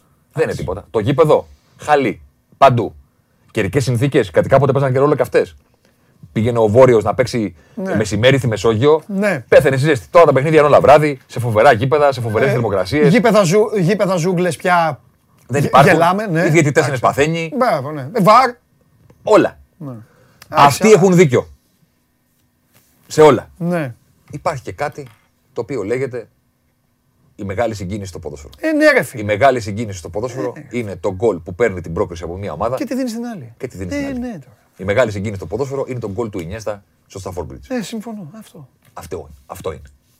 Που ε, πριν κλωτσίσει την μπάλα ο Ινιέστα προκρίνεται η Τσέλσι και μετά προκρίνεται η Μπαρσελόνα. Πριν σκοράρει ο Ελαραμπή Ναι. στο Emirates, Περνάει η Arsenal. προκερνόταν η Arsenal και εκείνη τη στιγμή προκρίθηκε ο Ολυμπιακός. Και μετά στη μεγάλη ευκαιρία του Ομπαμεγιάνγκ πέσαν όλοι κάτω. Μα που σου- πήγε στραβοκλώτησε ο Αβραάμ Θέμη. στην πλάτη του. Αυτό πλέον, Και όχι μόνο παράδειγμα αυτό πλέον αποτελέσματος. δεν θα το ξαναδούμε. ε, ε, ε, ε, παιχταρά μου. Όχι μόνο παράδειγμα αποτελέσματος. Ακόμη και, ακόμη και δόση ελπίδας. εντάξει. Θέμης Παντελής. Ναι, σωστό. Βάλαμε 2-0, 2-1. Ο κακός ο Παντελής. Την κακή Ναι. του. 2-1. Γυρνάει ο Παντελής στη χώρα του και λέει: Το έκανα 2-1. Πάω ένα γκολ. Μπορώ. Πάει και ο Θέμης τσιτωμένος. Θα βάλω κι εγώ εκεί γκολ. Καταλαβέ. Γιουβέντες Ολυμπιακός. Ναι. Το Α, παράδειγμα- ναι, το είναι παράδειγμα- άδει. Ναι, ναι, Το παράδειγμα που φέρνεις. Ναι, το παράδειγμα που φέρνω. Αυτό χωρίς εκτός έδρας γκολ δεν θα το ξαναδούμε. Ναι, ναι, ναι. Ποτέ. Η ομάδα που θα το βάζει απλά θα γλιτώνει από το γεγονός ότι πριν από λίγο αποκλειόταν και τώρα ήρθαν στα ίσια. Δεν θα πανηγυρίζει πρόκριση. Δηλαδή Ναι. ο Λούκας Μούρα, Άγιαξ τότε γιατί είναι και Περπερίδης εδώ που είναι Ναι, τότε να. ε, πετινός, το γκολ του αυτό δεν θα είναι αυτή Που η έκρηξη πέθαναν όλοι και αυτό το κάτω πράγμα. οι παίκτες του Άγιαξ Έτσι. και κλάματα από Τσετίνο και όλο αυτό το πράγμα. Θα είναι πάμε παράταση. Πάμε, ναι, πάμε να ξαναπέξουμε. Πάμε να παίξουμε. Θα μου πεις, ωραία, θα παίξουμε άλλο ένα. Αφαιρείται εκείνη η στιγμή στο ποδόσφαιρο που από το 0 πηγαίνει στο 100 και από το 100 στο 0. Το γκολ του Μανολά με την Παρσελώνα. Ναι, και αυτό. Ο Μανολάς εκείνη τη στιγμή διαλύθηκε και ανατινάχθηκε το Ολύμπικο, Ναι. διότι η Ρώμα προκρινόταν με αυτό το Ναι, γκολ. ναι, ναι. Από Τώρα εκεί θα που τα- αποκλειόταν. Όπως και το 6-1, η περίφημη ρεμοντάδα της Μπαρσελόνα με την Παρή, που κάποιοι λένε για τη διαιτησία. ναι, Σωστό, οκ, ναι, κλπ. ναι, ναι, ναι, ναι, ναι. Είναι 4-0 το πρώτο παιχνίδι. Ναι, ναι, ναι. Γίνεται 3-1 κάποια στιγμή. Αν, η Μπαρτ- αν δεν υπάρχει εκτός έδρας γκολ, στο 5-1 η Μπαρσελόνα σταματάει. ναι. Σταματάει. Ε, σου λέει σε λίγο. 4-0, 5-1, Σε λίγο. παράταση. Ναι, ήρεμα. δεν Άλλος υπάρχει ρυθμός. αυτή η απελπισία Έτσι. ότι συνεχίζουμε μέχρι το Έφερες, τελευταίο σφύριγμα. έφερες το τέλειο παράδειγμα. Δεν Δηλαδή, θα υπάρξει απελπισία. Δεν θα αυτή. υπάρχει αυτό που ε, θα σου πω εγώ τον εαυτό μου. Που δεν- ούτε Μπαρσελόνα είμαι, ούτε Παρί, ε, ε, δεν με νοιάζει. Που ε, είχα σηκωθεί όρθιος. Ναι. Καταλαβες, Ε, δηλαδή μα εσύ εννοείται. είναι πάρει. Όρθιος λέω θα μπει κι άλλο, κι άλλο, κι άλλο. Κι άλλο. Εννοείται. Πάμε, μας τα κόψαν αυτά. Ε, δεν- τέλος Εννοείται, πάντων, δεν- εννοείται. Δεν υπάρχει αυτή η απελπισία του από κάτω ότι αποκλείομαι και πρέπει να κυνηγήσει Ναι, τον γκολ. ναι, είναι ναι. άλλο πράγμα να αποκλείεσαι και πρέπει να κυνηγήσεις τον γκολ και ένα άλλο πράγμα να είσαι στα ίσια. Και Και- να είσαι από κάτω και να ψάχνεις τον γκολ που θα σε φέρει στην ισοφάριση. Και- Εγώ και άλλη επιβάρυνση. είχα έτσι. μια πρόταση. Επιβάρυνση. Αλλά δεν με επιβεβαίωση. πήραν τηλέφωνο την UEFA. Έτσι. Δεν με πήραν τηλέφωνο. Ναι, Εντάξει, και- και ναι, το ναι, καταγγέλω. και- Ναι, κύριε Νίκο, και σήμερα. Και το καταγγέλω, Και μπράβο. σήμερα, ναι. Δεν μου βγαίνει στο- ο Τσεφέρι στο τηλέφωνο. Έτσι. Εντάξει. Καταργήστε το για τις ισοπαλίες. Καταργήστε το για τις ισοπαλίες. Στα 2-2-1-1. Να, να μην περνά Σου βάλα περισσότερα Γιατί γκολ να σου πω εγώ. κάτι. Δεν είναι ωραίο να περνάει μια ομάδα χωρίς να νικάει. Ναι. Δεν είναι ωραίο μια ομάδα να αποκλείεται και να μην έχει χάσει. Δεν είναι ωραίο. Ναι. Είναι άδικο. Είναι σκληρό. Λες, ρε παιδί μου, παίζουμε για να νικήσουμε, δεν παίζουμε. Ναι, ναι, ναι. Παίζουμε για να, για να αποφύγουμε την ήττα, δεν παίζουμε. Αφού δεν με νίκησες, γιατί περνάς; Ναι, γιατί σου έλεγε σου έβαλα περισσότερα γκολ. Ωραία, Ε, μη- αυτό είχε να κάνει με τα ταξίδια. 0-0-1-1. Πάμε Πάμε παράταση. να το παίξουμε. Ναι. Πάμε να το παίξουμε. 0-0-1-1. Γιατί Ε, έχει λογική, φέρνει σου λέω. 2-2 εκτός έδρας και μετά πρέπει να χάσεις το κήπεδο σου. Γιατί ρε φίλε να πρέπει να χάσεις το κήπεδο σου και να αποκλείσει, αφού δεν έχεις κάνει νίκη. ναι. Επειδή έφερες 2-2 στο κήπεδο σου, γιατί λέει άλλος πού να κάνουμε 2-2. Με 0-0 αποκλειόμαστε, με 1-1 ε, αποκλειόμαστε. Όντως. Γιατί να πρέπει να χάσουν. Καταργήστε το στι ισοπαλίες, να δούμε κάτι ωραίο. Και να πρέπει οι ομάδες για να περάσουν στην επόμενη φάση να έχουν νικήσει. Ή για να αποκλειστούν να έχουν χάσει. Αυτοί πήγαν και το κατα- καταργήσανε συνολικά Ναι, ναι. Και μας πήρανε Και, ε, ε, αυτά ε, που πρέπει. Κοίταξε, και έξτρα επιβάρυνση, μικρό ποσοστό, μικρό, δεν έχει σημασία. Έξτρα επιβάρυνση των αθλητών. Θα παίζουν παραπάνω κάτι. Κάτι θα παίξουν, σίγουρα θα παίξουν κάτι. Να σου πω κάτι. Παρατάσεις Εδώ που, λέμε να τους παρατάσεις βοηθήσουν. που έχουν μείνει στην ιστορία στο ποδόσφαιρο είναι μετρημένες στα δάχτυλα του ενός χεριού. Ε, Γιατί και ο παίκτης από ένα σημείο και μετά σου λέει πάμε να χτυπήσουμε πέντε σουτ να τελειώνουμε. Είναι, η παράταση είναι ρίσκο. δεν περιέχει Βέβαια, μεγάλα τέτοια. θέλω να είμαι δίκαιος. Ποια Μπορεί παράταση δεν θα ξεχαστεί ποτέ; Του Ολυμπιακού ΣΑΕΚ στο ΑΚ. Α, το πήγες σε ελληνικά. Ε, εντάξει, το, το πήγες σε τέτοιο, ναι. μίλησανε Εντάξει. μουγγί. Με, με διέλυσε. ρε φίλε. Μίλησανε μουγγί. Ναι, ναι, ναι. έχει Μίλησανε δίκιο. μουγγί. Εγώ πήγα να σου πω το Γερμανία-Ιταλία, τον ημιτελικό. Ναι, εννοείται. Δελπιέρο, Εννοείται. Γκρόσο και αυτά. Εννοείται. Τέλος Ε, πάντων. να- για να είμαι δίκαιος πάντως, Ναι. κάτι θέλω να είμαστε σωστοί, μπορεί, μπορεί το γεγονός ότι δεν υπάρχει εκτός έδρας γκολ της παρατάσεις να τους βοηθήσει. Ό,τι. Ρε Εσύ, Να μην πάνε κάποιοι στα πέναλτι. ξέρει, Φοβούνται. η ομάδα που πηγαίνει, κερδί, ε, χάνεις 2-1 με- έξω. Το φέρνεις 2-1. Όχι. Κερδίζω ένα μηδέν. Α, εγώ λέω παράταση. Αφού αυτό που τους- μου στερήσανε. Άλλο λέω, και πάμε ρε. στην παράταση. Εγώ λέω παράταση. Ναι, χάνω 2-1. Στις κερδίζω παρατάσεις- ένα μηδέν και πάμε παράταση. Όχι. Ε, τι; 2-1-2-1. Όπως Α, η ίδια. ήταν, όπως ήταν παλιά, ρε παιδί. Α, α, α, συγγνώμη. Η ομάδα που πήγαινε στην παράταση στο Α, γήπεδο πάντα μου της, ξεκινήσει με το Η παράδειγμα. ομάδα φοβόταν να παίξει. Ναι. Σου έλεγε ένα γκολ να φάω, πρέπει να βάλω δύο σε ένα τέταρτο. Ναι. Πού να τα βάλω; Τώρα ίσως, ίσως θέλω να είμαι δίκαιος. σω χωρίς το ξέδρα γκολ Ναι. να παίζετε το μάτι. Γιατί πάει να βάλει ένα. Ναι. Μετά. Να παίζετε το μάτι. Λίγο περισσότερο. Λίγο περισσότερο. Να γίνουν οι παρατάσεις λίγο καλύτερες. Ναι. Σε κάθε περίπτωση μα στερούν τον γκολ που στέλνει και τους 22 ποδοσφαιριστές στο έδαφος. Το μεγαλύτερο γκολ στο ποδόσφαιρο.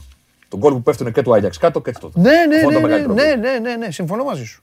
Συμφωνώ. Και μας το παίρνουν πίσω. Συμφωνώ. Τελειώνει ο ακόρdo στο ψυγείο, λέει ένας φίλος. Όχι, ρε, όχι, άφθονες. Και στο ένα, φύγει και από εκεί, ρε. Πιο- ε, Παρά από εκεί, παγωμένες. Πιο ε, παγωμένες. Παγωμένες είναι παντού, αλλά εκεί είναι Το πιο. ψυγείο αυτό μετά μπορώ να το πάρω εγώ σπίτι μου. Πληρώσω, δεν έχω Ξέρεις πρόβλημα. πώς το έχουμε πει αυτό; Ναι, εγώ πληρώνω. Και εγώ πρώτο. Θα κάνω. Α, πληρώνεις; Ε, προηγείσαι. Να γίνει δημοπρασία. Προηγείσαι, Να γίνει προηγείσαι. δημοπρασία. Ποιος θα, Προηγείσαι. κάνει- ποιος θα δώσει τα περισσότερα λεφτά; Προηγείσαι. Πώς σου φάνηκε αυτό το τελευταίο, σε είδα απ' έξω, ε, αλλά μπορεί να σε ζαλίζει να μην άκουσες. Ναι. Ε, εντάξει, το αιτιολόγησα. Εγώ μην πω τα ίδια στον κόσμο. Εγώ να πεις και εσύ. Το, είναι, είναι τρομακτικό. 1960-2016 στο αυτό γκολ. το γκολ είναι τρομακτικό. Βέβαια είναι η αλλαγή του ποδοσφαίρου. Ξεκάθαρα. Μπορεί να είναι και κούραση. Γιατί ο- επειδή ξέρεις, επειδή Ναι, ξέρεις, εντάξει. το αυτογκόλ είναι μία απομάκρυνση που πήγε λάθος. Ναι. Και Είναι- απομάκρυνση που πήγε λάθος, συνήθως είσαι λίγο αυτό που λένε out of breath. Εντάξει, Ναι. κοίτα, είναι και λίγο τύχη. Γιατί πολλά είναι. τα δύο γκολ τα δύο αυτογκόλ των Πορτογάλων, Κοίτα. τα δύο αυτογκόλ των Πορτογάλων Ναι. π.χ. στο ίδιο παιχνίδι, Ναι. ε, είναι, στη, είναι στη μικρή περιοχή προσπαθούν να γλιτώσουν γκολ. Είναι μισό αυτό γκολ αυτό. Ναι. Ε, ε, ε, Είναι, είναι μπράβο στο Ναι. Γκνάμπρι, ήταν ο ένας και ο Ναι, άλλος. ναι. Ο, ο Κίμιχ. ο Ντουμπράβκα έπαθε τα λικριάδη. Ρε φίλε του Μπράφκα όμως. Τα λικριάδη κανονικός. Ήταν κανονικός. Τον τύφλωσε ο ήλιος. Να σου πω κάτι άδικο στη ζωή. Κάτι άδικο, γιατί το ποδόσφαιρο είναι πολύ άδικο και αυτό μας αρέσει. Και σταματήστε να προσπαθείτε Ναι. να το κάνετε δίκαιο άθλημα. Δίκαιο είναι το μπάσκετ και δεν ενδιαφέρει κανέναν. Πάμε παρακάτω. Η αδικία του ποδοσφαίρου είναι η μαγεία του. Προχωράμε. Μαζί σου Σταμα- είμαι. Σταματήστε να χρησιμοποιείτε σαν επιχείρημα Δεν θα δικαιολογεί, ότι ποτέ είναι δίκαιο. καλό για το μπάσκετ που είναι δίκαιο. Δεν είναι καλό το ότι κερδίζει ο καλύτερος. Δεν θα Με είναι. κάνει να αλλάξω κανάλι. Πάμε. Καλά. Ξέρεις γιατί είναι φοβερά σκληρό το ποδόσφαιρο; Και εκεί σχετικό είναι για τον μπάσκετ. Τελείωσε η φάση των ομίλων. Ναι. Τελείωσε η φάση των ομίλων. Ο τερματοφύλακας που με βάση τις τελικές που πήγαν στην, εξ- στην αιστεία του έχει σώσει τα περισσότερα γκολ. Είναι ο Ντουμπρεύκα. Είναι αυτός ρε φίλε. Είναι ο Ντουμπρεύκα, ε. Είναι αυτός. Δεν το ξέρω αυτό. Και δεν πρόκειται κανένας να το πει. Κανένας. μπράβο. Όλοι θα το πούνε Και που θα πέταξε μείνει την στην μπάλα ιστορία μέσα. Ότι πέταξε για αυτό την το μπάλα αυτογκολ. Και είναι ο τερματοφύλακα που έχει γλιτώσει την αιστεία της ομάδας του από τα περισσότερα γκολ με βάση τις τελικές και το πόσο καλές ήταν που πήγαν στο τέρμα. Ναι. του. Και θα μείνει στην ιστορία που έκανε τα λικριάδη. Να σου πω τώρα που είπες, για να πούμε και τίποτα ξεχωριστό. Ναι. Ε, ε, ε, αν τον παρατήρησες καλά, ε, τον έπαιρνες αν ήσουν Ολυμπιακός τον, τον Τζέκο που θέλει τον Βρε- Βρέτσλικ. Βρέτσλικ, καλά τον είπα. Δεν ξέρω τίποτα που μου λες. Δεν τον είδες. Δεν τον έχεις δει. Είμαι κατά των μεταγραφών από τουρνουά. Α, εντάξει. Άρα, παιδί, μήπως, το, μήπως Οι είδες, μήπως εποχές, συμπάθησες οι κάτι σε αυτόν εποχές και θα Μάτσα σου πω. Κατζατζίδη, Ναι, δηλαδή οι εποχές Γκλέμπερσον ναι, και Μπάρος, τελειώσανε πριν από 20 χρόνια. ναι. Όποιος αγοράζει παίκτες επειδή του άρεσαν στο τουρνουά, επειδή του άρεσαν στο Καλά, τουρνουά, δεν είναι από τουρνουά, δεν τον έχουν δει από Ναι, τουρνουά. το- εγώ εντάξει, το λέω τώρα. σαν κανόνα. Μου Απλά δίνει το- την αφορμή, Στο λέω επειδή τον βλέπουμε. παίρνω την πάσα και λέω και. δι- και, και Τον λέω- βλέπει ο κόσμος, ρε παιδί. μου. Αν δεν υπήρχε το τουρνουά, θα λέγανε όλοι πού είναι αυτός που έπαιξε; Καταλαβαίνω τι λες. Θα ψάχναν βιντεάκια. Καταλαβαίνω τι λες. Αυτό. Μου δίνεις μια πάσα Ναι. και την παίρνω για να κάνω το lay-up. Να κάνεις, το να lay-up κάνεις. το δικό μου είναι ότι όποιος παίρνει το 2021 παίχτες επειδή του άρεσαν στο τουρνουά, είναι σαν να παίζει μπάσκετ με ελβιέλες. Ναι. είναι στην εποχή του κλεμπερσον Η εποχή που το έχουν μάθει πλέον όλες οι ομάδες του κόσμου. Πλέον. Ναι. Πάθανε και μάθανε. Ναι. Πήγε η United το 2002, πήγε ο Αλέκος, Ναι. ο Φέργκισον και είπε: Πω, πω, πω η Βραζιλία να πάρουμε τον Κλέμπερσον.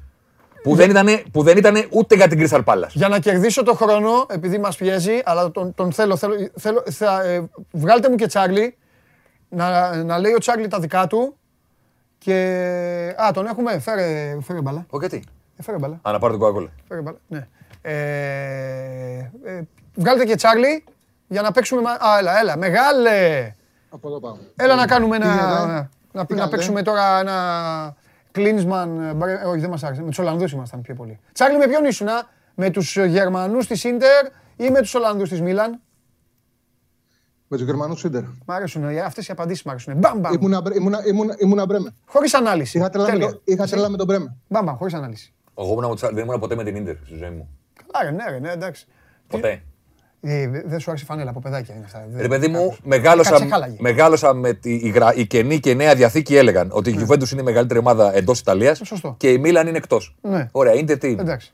Α, τίποτα, εντάξει. Ε, είναι- φτωχός είναι, άδερφος. είναι για να παίζει. Είναι του Φτωχός Λουκάκου. άδερφος. Ναι, ναι, ναι, ναι, ναι. Δηλαδή τον αποκλεισμό της Ίντερ, συγγνώμη Ναι. Γιώργο Περβερίδη, τον αποκλεισμό Όχι, της ρε, Ίντερ σιγά, είναι κι από, άλλοι. από τους ομίλους της Όσοι είστε Ιντερ, βρε- βρίσκετε τον Κέσσαρη. Πάμε. τον αποκλεισμό της Ίντερ από τους ομίλους της Champions League, Ναι. από την ΑΕΚ στο Χόλμης, Ναι. Που Ναι. έχουν, πλέξει, έχουν παίξει play-off Ίντερ με Ρεκόμπα και Ναι. λοιπού, με ΑΕΚ στο Χόλμη και έχει προκριθεί η ΑΕΚ στο Χόλμη, Σου έχω. τον έχω πανηγυρίσει έξαλα. Σούχο, σούχο. Περνάς πολύ καλό uppercut. Σου έχω καλό κοροσέ όμως. Τώρα θα σου. Θα... Η Χέλσιμπορκ ήταν. Μισό Χέλσιμπορκ. Χέλσιμπορκ. Αυτή. Ε, έριξε ωραίο, ωραία μπουνιά. Θα του απαντήσω όμως του Θέμη. Ε, πληρωμένη απάντηση. Ένα από τα πιο α. Δεν μπορώ να πω τη λέξη. Αυγουλάτα Champions League είναι αυτό Εντάξει. που πήρε η Ίντερ του Μουρίνιο. Μα το έχω πει.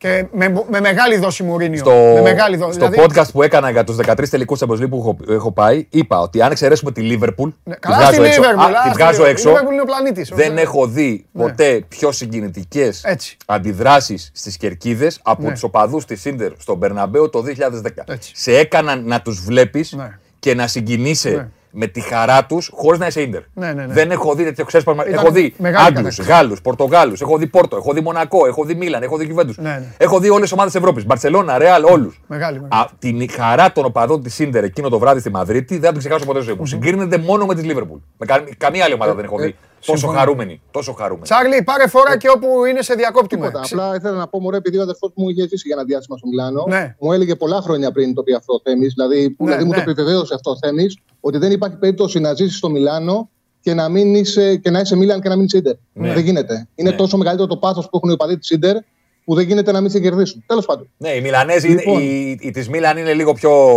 Ναι. Αλλά δεν φτάνουν του οπαδού της Ρεάλ. Δεν τους φτάνουν. Οι οπαδοί τη Ρεάλ του δίνει συγχαρητήρια που πήραν το Champions League Ποιο, ναι. Δε- και δεν σου μιλάνε. Δεν σου μιλάνε. Παιδιά, στο, στο, Ντρέπονται να σου κάνουν το χαρούμενο. Ντρέπονται να τους δεις να χαίρονται που το Παιδιά, πήρανε. στο- στο- δεν το έχεις δει. στο, δεν το έχεις δει. στο Κίεβο ήταν η πιο δραματική βραδιά ε, αθλητική τέτοιο στη, στη ζωή μου. Καλά, όχι επειδή, όχι επειδή μόνο το, το έχασε η Λίβερπουλ. Το πήρανε και δεν υπήρχαν. Εξαφανιστήκανε. Δεν- δεν Εξα- υπάρχει. η μεν- ήταν, Δεν υπάρχει, δεν το υπάρχει. Κίεβο είχε γυρίσει τους ρυθμούς του κατευθείαν. Είχαν εξαφανιστεί οι Άγγλοι γιατί κλαίγανε και οι άλλοι δεν υπήρχαν. Αν είσαι Ε, Ρεάλ εντάξει. και μιλήσεις με οπαδό τη Ρεάλ από την Ισπανία, αλλάζεις ομάδα. Λες, δεν θέλω να είμαι με Ναι, αυτού. ναι, ναι, Αυτοί ναι. κερδίζουν και δεν χαίρονται. Ναι, ναι, ναι. Έχουμε- Μου έχει τύχει πολλές φορές. Λοιπόν, μισό λεπτό γιατί ο Γιώργος μου είπε μια. Λέγκια μου είπες, μόνο αυτό πες μου. Λέγκια, εντάξει. Τι; Ο Ρόουζ του Άρη πήγε στη Λέγκια. Ο Ρόζ του Άρη παίζει. Ο Ρόουζ του Άρη, ναι. Λοιπόν, εντάξει. Ε, Για λέγε, ζω- Τσάρλι. Ζωντανή εκπομπή είμαστε που λέγεται. Ναι, σωστό. Λοιπόν, Λοιπόν, είναι πολύ ωραίο το πάμε. μάτς που ξεκινάει τους 16. Είναι πολύ χάλια αυτό που το τελειώνει. Θα κλαίω μέχρι να φύγει αυτό το κοντοπέχνη εδώ, το, το Ουκρανία-Σουηδία. Αλλά είναι πολύ ωραίο αυτό. καλύτερο που μάτς ξεκινάει. είναι, ρε. Άσε με ρε Θέμη. Είναι Άσε το με ρε. καλύτερο μάτσα για να ασχοληθούμε με το Αγγλία-Γερμανία Ε, υπάρχει. αυτό λέω. Αυτό. Υπάρχει καλύτερο παιχνίδι. Το ξέρω. Προσπαθείς να με πεις. Το μάτσα αυτό είναι σαν την καρουσάκι, ρε παιδί μου. Ναι, ναι. Βγαίνει στα μπουζούκα, δεν ενοχλεί, δεν ασχολείσαι μαζί της, περνάει η ώρα. Ας μέχρι να- έβγε- Ας έβγαινε πριν. Είναι καρουσάκι του. Να του- βγαίνει πριν. Όχι, μετά. για Ας να- έκανε το όχι, τέτοιο. Όχι. Την κοπελίτσα που, που βγάζει τα Όχι, μπούτια. όχι, Που όχι. είναι το μεγάλο όνομα. Όχι, καρουσάκι. Πάμε, έλα, ρε Τσάρλι, δεν θα σε αφήσουμε. Όχι, μου θέλει να πει ο Θέμης ότι από τις 9.30 και μετά. Να βλέπουμε που θα ίντερνετ. Έχουμε δει- που θα έχουμε δει τι έχει γίνει, να απολαμβάνουμε τις στιγμές που ζήσαμε στο Αγγλία-Γερμανία. Εννοείται, να Δηλαδή, βλέπουμε γίνεται το βίντεο, να συζητάμε, Ναι, να αυτό. κάνουμε εκπομπές, να κάνουμε τέτοια. Και ας τα κορίδα να Κάνω παίζουν. όλο το βράδυ δικό τους, ρε παιδί μου. Ναι, βέβαια. Λοιπόν, Πάμε, πάμε.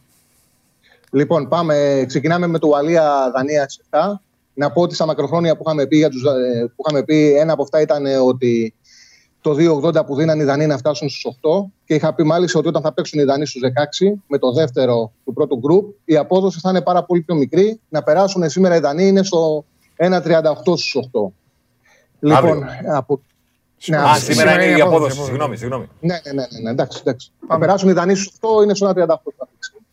Λοιπόν, από εκεί και πέρα, ο Κάσπερ ε, Χιούλμαν, τον προπονητή της Δανίας, αυτό που έκανε, γιατί είχε μια πολύ δύσκολη αποστολή, έπρεπε να αντικαταστήσει και τον Έριξεν και να μπορέσει να βρει ψυχολογία, να φτιάξει ψυχολογία των Δανών. Να τους φέρει σε μια ισορροπία. Αυτό ήταν το δύσκολο, γιατί το πάθος υπήρχε και το είδαμε με τους Βέλγους πώς μπήκανε, ε, αλλά υπήρχε μια, υπερβολική έτσι, ανάγκη να δείξουμε ότι θέλουμε να βγάλουμε ψυχή, που τους οδήγησε σε ένα πρώτο ημίχρονο το οποίο μπορούσε να είναι το μάτς και 2 και 3-0, χωρίς να είναι στην επανάληψη. Νομίζω η ισορροπία ήρθε στο παιχνίδι με τους Ρώσους που κάνανε μια εμφάνιση που την βγάλανε σε όλο το 90 λεπτό. Από εκεί και πέρα τελείως τακτικά άλλαξε την ε, λογική του, δηλαδή εγκατέλειψε το 4-2-3-1, γνωρίζοντας πως δεν έχει Έριξεν. Ο Γιάννσεν δεν μπορεί να αντικαταστήσει τον Έριξεν και χρησιμοποίησε τον Ντάμπσκαρ, το κοντό της Σαμπτόρια, πολύ γρήγορος, ε, μπουκαδόρος και άλλαξε το σύστημά του σε 3-4-3. Έβαλε έναν ακόμα κεντρικό αμυντικό. Έχει μεγαλύτερη ασφάλεια σε τελευταία γραμμή άμυνας. Καλό δίδυμο στον άξονα Χόιτμπεργκ Λέινι και τρεις γρήγορους μπροστά. Έβγαλε τον Στράικερ από την κορφή της επίθεσης που έπαιζε ο Βίντο ψηλός. Παίζει με τον Πόλσον τώρα στην κορφή της επίθεσης. Είναι και γρήγορος. Δηλαδή θέλω να πω ότι έκανε πολλές διορθωτικές κινήσεις για να καλύψει την απώλεια του Έριξεν. Με αποτέλεσμα να δούμε μια γρήγορη δανεία. Δηλαδή βγήκε ποιότητα, ήρθε ταχύτητα. Είναι γρήγοροι μπροστά, έχουν ενέργεια, μπορούν να παίξουν σε πιο ψηλούς ρυθμούς από τους άλλους. Και αυτό είναι που με κάνει να πιστεύω ότι θα τη βρουν την άκρη και θα κερδίσουν. Και το 1,85 είναι καλό για νίκη στο 90 λεπτό. Ε, Ωραία. Οπότε τι. Πάμε στην ουσία, τι παίζουμε δηλαδή. Ναι, νίκη στο 90 της Δανίας. Ωραία, ναι. πάμε. Ναι, διπλό, ναι. Ναι, Ιταλία. Το παίρνω και το καρφώνω στη σέντρα. Δεν μιλάω τόση ώρα επειδή ε, συμφωνώ. Όταν διαφωνώ, το λέω. Εντάξει. Είμαι, είμαι καθηγητή. Έλα, έχω, να κάνω, έχω να κάνω εμβόλιο, παιδιά. Πάμε γρήγορα. Είμαι κύριος, είμαι κύριος. Συμφωνώ 100%. Θα ήταν, η μεγαλύτερη αδικία του τουρνουά θα ήταν αν ναι. αυτή η ομάδα δεν ήταν στο 16. Ποια, η Δανή; Η μεγαλύτερη αδικία συμφωνώ, του συμφωνώ, συμφωνώ, Δεν έπρεπε να χάσουν κανένα από τα δύο παιχνίδια τα πρώτα που χάσανε. Συμφωνώ. Κανένα. Έχουν κάνει τις ε, έχουν κάνει τις περισσότερες τελικές διοργάνωση μέχρι τώρα. 61. Καμία ομάδα δεν έχει κάνει τόσες τελικές. Λοιπόν, Ιταλία-Αυστρία. Ε, εντάξει. Οι Ιταλοί είναι πολύ, ε, μας έχουν ικανοποιήσει όλους. Έχουν επιδείξεις, έχουν επιδείξει αυτή τη στιγμή οι ομάδες. Δηλαδή είναι το δεύτερο φαβορή της διοργάνωσης. Ξεκίνησε αυτά εκ το 7ο και ναι. τώρα είναι σε όλες τις εταιρείες ναι. δεύτερο φαβορή της διοργάνωσης. Δεν ξέρω αν θα καταφέρουν στους 8. Μέχρι τους 8 αξίζουν να πάνε. Ε, εντάξει, τιμές χαμηλές είναι για να κερδίσουν την Αυστρία. Εγώ δεν αποκλείω να δούμε μια πιο συντηρητική Ιταλία πλέον και να αρχίσει να κερδίζει στο 1-0 στο όριο. Πάντως 1-45, 1-50 εκεί την Ιταλία ψεύω θα κερδίσει και θα περάσει. Δηλαδή, εγώ νομίζω ότι το Σάββατο θα δούμε τη Δανία και την Ιταλία να κερδίζουν από το 90 λεπτό. Οκ, okay. να και δεν, κάρτα. Δεν αξίζουν οι Αυστριακοί να πάνε παραπάνω. Ναι. Εύκολο όμιλο είχαν. Ναι. Κερδίσαν τη χειρότερη ομάδα της διοργάνωσης ναι. και στο τελευταίο παιχνίδι διαχειρίστηκαν το φόβο των Ουκρανών. Ναι. Δεν αξίζουν για παραπάνω. Οπότε, τιμή, και, ότι... τιμή και δόξα στον Αλάμπα, μόνο αυτό θέλω να πω. Εγώ τίποτα άλλο. Εντάξει. κάνει όλα. Ουαλία Δανία. Ε, έτσι. Ουαλία Δανία διπλό παίζει και σε όλες τις θέσεις. Μια στόπερ, μια μπάκια. Έτσι, έτσι, έτσι. Ουαλία, Δανία διπλό, Ιταλία, Αυστρία, άσο το Σάββατο. Μάλιστα. Πάμε στην ε, Κυριακή. Κυριακή που κρύβει ένα πολύ μεγάλο παιχνίδι. Το Βέλγιο-Πορτογαλία είναι το ναι. δεύτερο, ναι. Λοιπόν, Ολλανδία-Τσεχία. Νομίζω ότι εγώ τους Ολλανδούς τους, ε, να πω την αλήθεια, τους φιλοφοβάμαι από την άποψη ότι είχαν πολύ εύκολο όμιλο. Αμυντικά δεν με έχουν πείσει.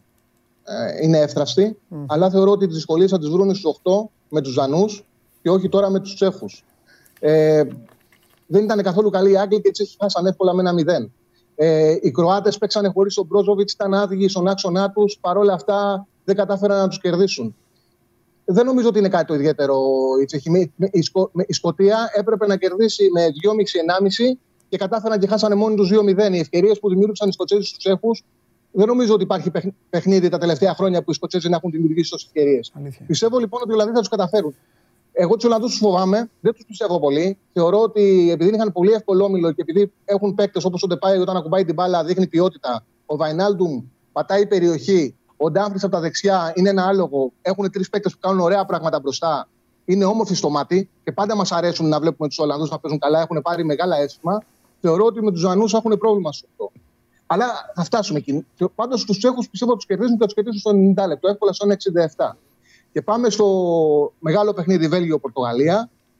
Εγώ θεωρώ ξεκάθαρα ότι ο Σάντος πρέπει να τιμωρηθεί. Το υλικό του είναι πολύ καλύτερο από αυτό που παρουσιάζει. Δεν μπορώ να δικαιολογήσω προπονητή που δεν μπορεί να αξιοποιήσει το Φερνάντες. Ειδικά για έναν προπονητή ο οποίος στο πλάνο του είναι πάντα συντηρητικό. Δηλαδή, οι προπονητές που, που πάνε στα τουρνουά με συντηρητική λογική, εγώ αυτούς τους σέβομαι, γιατί συνήθως αυτό πρέπει να κάνει ένας προπονητή, δηλαδή αυτό πρέπει να κάνει ένας ε, ομοσπονδιακός προπονητή, επειδή δεν έχει χρόνο. Είναι να βοηθάει να έχουν καλή αμυντική λειτουργία οι παίκτες σου και να δίνει τους τη δυνατότητα στα όπλα τους να κάνουν τη διαφορά. Δηλαδή να μην στερήσει από τους μεγάλους παίκτες τη δυνατότητα να βγάλουν την ποιότητά τους. Ε, δεν μπορεί να έχεις τον Φερνάντες, να τον κάνεις πρόβλημα. Στο τελευταίο παιχνίδι πρόκληση να τον αφήνεις εκτός και δεν μπορείς να μην παίρνεις στο παραμικρό τον Περνάρντο Σίλβα και να μου τον κάνεις αλλαγή στο παιχνίδι με τους ε, Γερμανούς. Στο ημίχρονο, ενώ σου έχει δώσει αυτή τη μαγική πάσα που δεν μπορεί να τη δώσει κανένας άλλο. Πρέπει να τιμωρηθεί. Δεν ξέρω αν οι Βέλγοι θα κερδίσουν στην κανονική διάρκεια, αν θα κερδίσουν στην παράδοση, αν θα κερδίσουν στο πέναλτι.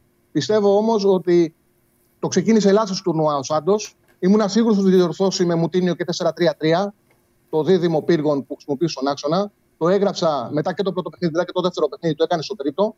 Παρ' όλα αυτά, δεν μπορούσα να φανταστώ ότι θα υπάρξει προπονητής που θα δει το Φερνάντες και θα πει ότι τελικά εσύ είσαι το πρόβλημα, δεν μου κάνεις, σε αφήνω εκτός. Πρέπει να απο... Ποδοσφαιρικά θεωρώ ότι πρέπει να αποτύχει ο Σάντος στο τουρνουά.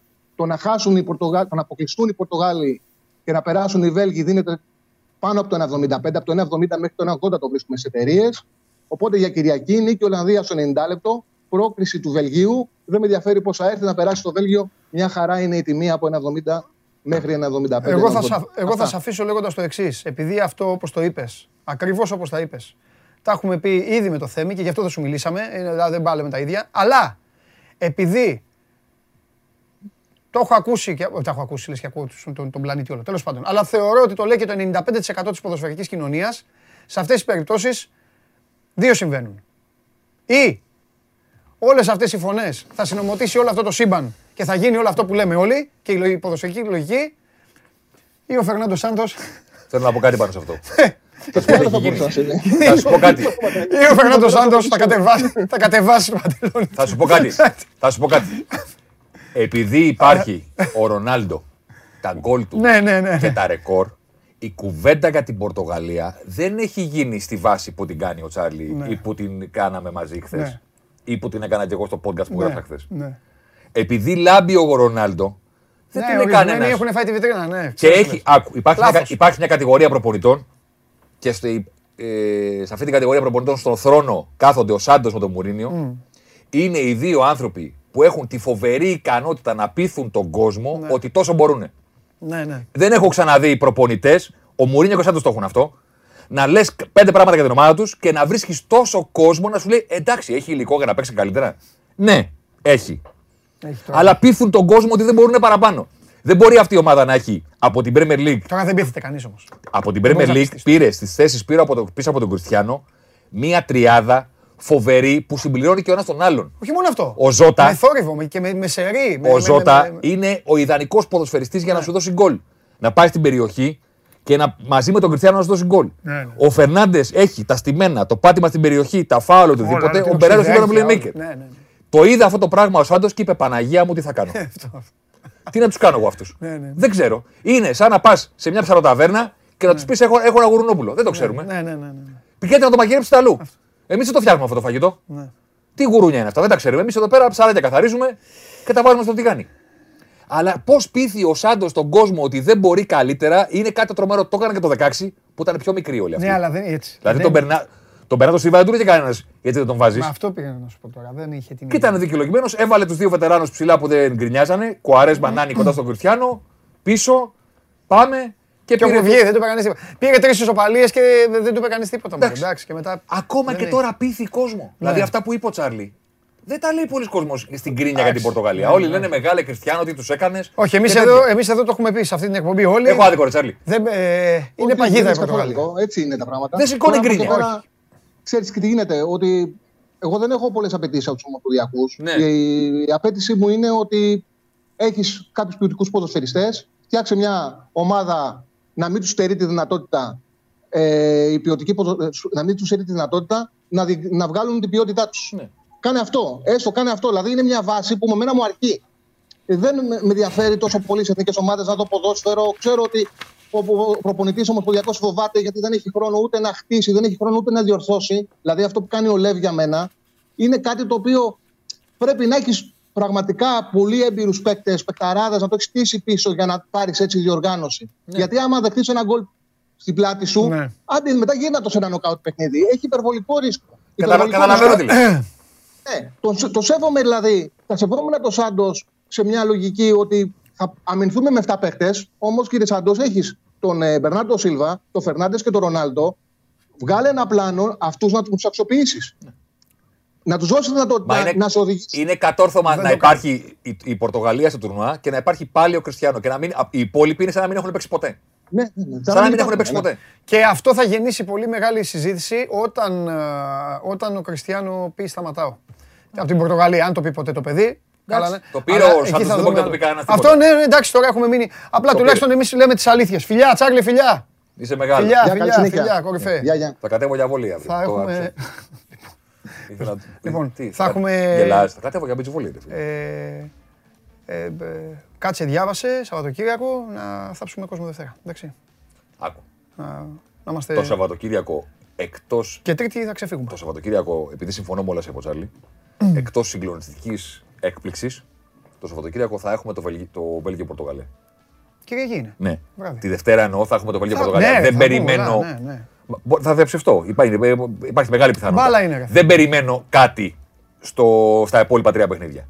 Τη Ναι. Δευτέρα το πρωί Βέλγιο-Πορτογαλία συζητάμε. Και την Τετάρτη δεν υπάρχει τίποτα άλλο στη Δεν ζωή. υπάρχει Τίποτα. τίποτα.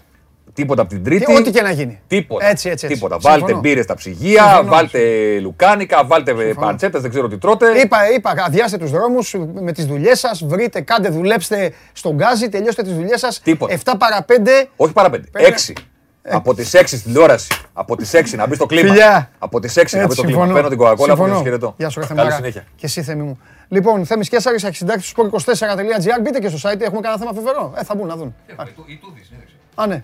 Η τούδη συνέντευξη, θέλω να το πούμε στον Καβαλιαράτο. Ναι, ναι, ναι. Μπάσκετ, βέβαια. Το αγαπημένο άθλημα του Θέμη, μπάσκετ, έχει παίξει ο Θέμης και ε, σας προτείνει, μπείτε να διαβάσετε τώρα τι λέει ο Ιτούδης. Εγώ δεν θα πάρω την κοκακόλα μου να φύγω. Εγώ μένω με την κοκακόλα μου, εδώ και με την μπάλα της κοκακόλα. Μεγάλος χορηγός της εκπομπής και του Euro, Euro 2020 που γίνεται το 2021 και είμαστε έτοιμοι να ξετυλίξουμε το κουβάρι των αγαπημένων σας ομάδων. Θα πάω στο Instagram, στη σελίδα του Sport24, στα stories.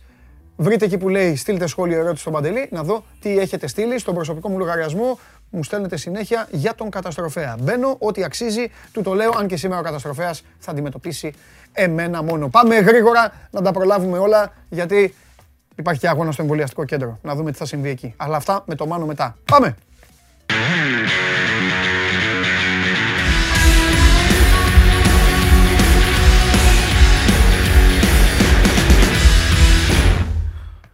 Λοιπόν, ο φίλος μας ο Σπύρος λέει να σέβεστε την Πορτογαλία, Παντελή. Α, Τη σεβόμαστε. Όλες τις χώρες τις σεβόμαστε, αδερφέ. Αυτό τι σημαίνει, ότι πρέπει να λέμε ότι μας αρέσει αυτό που βλέπουμε στο γήπεδο; Τι είναι αυτό που είπες; Ο, πρόξενο, ο, ο πρέσβης είσαι στην πρεσβεία δουλεύεις της Πορτογαλίας; Γιατί είπαμε τίποτα για τη χώρα, για τη σημαία, είπαμε κάτι για την ιστορία της ε, χώρας; Τι μας το λες αυτό; Τι να κάνουμε, ρε αδερφέ; Είπαμε κάτι για τον Βάσκο Ντεγκάμα;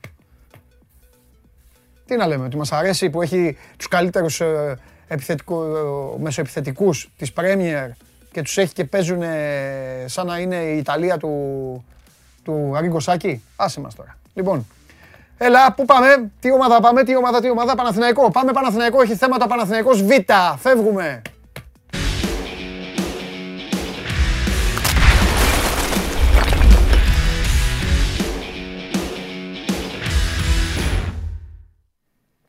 Όχι, στο Διονύση θέλει να έρθει στο Χαίρετε. εμβολιαστικό κέντρο για selfie. Θα σου πω, Διονυσάρα μου, κάτσε να έρθει ο καταστροφέας, θα, του- θα του κάνω ανάλυση σήμερα της αποστολής που αναχωρεί. Έλα, Κώστα, έλα, Κώστα μου.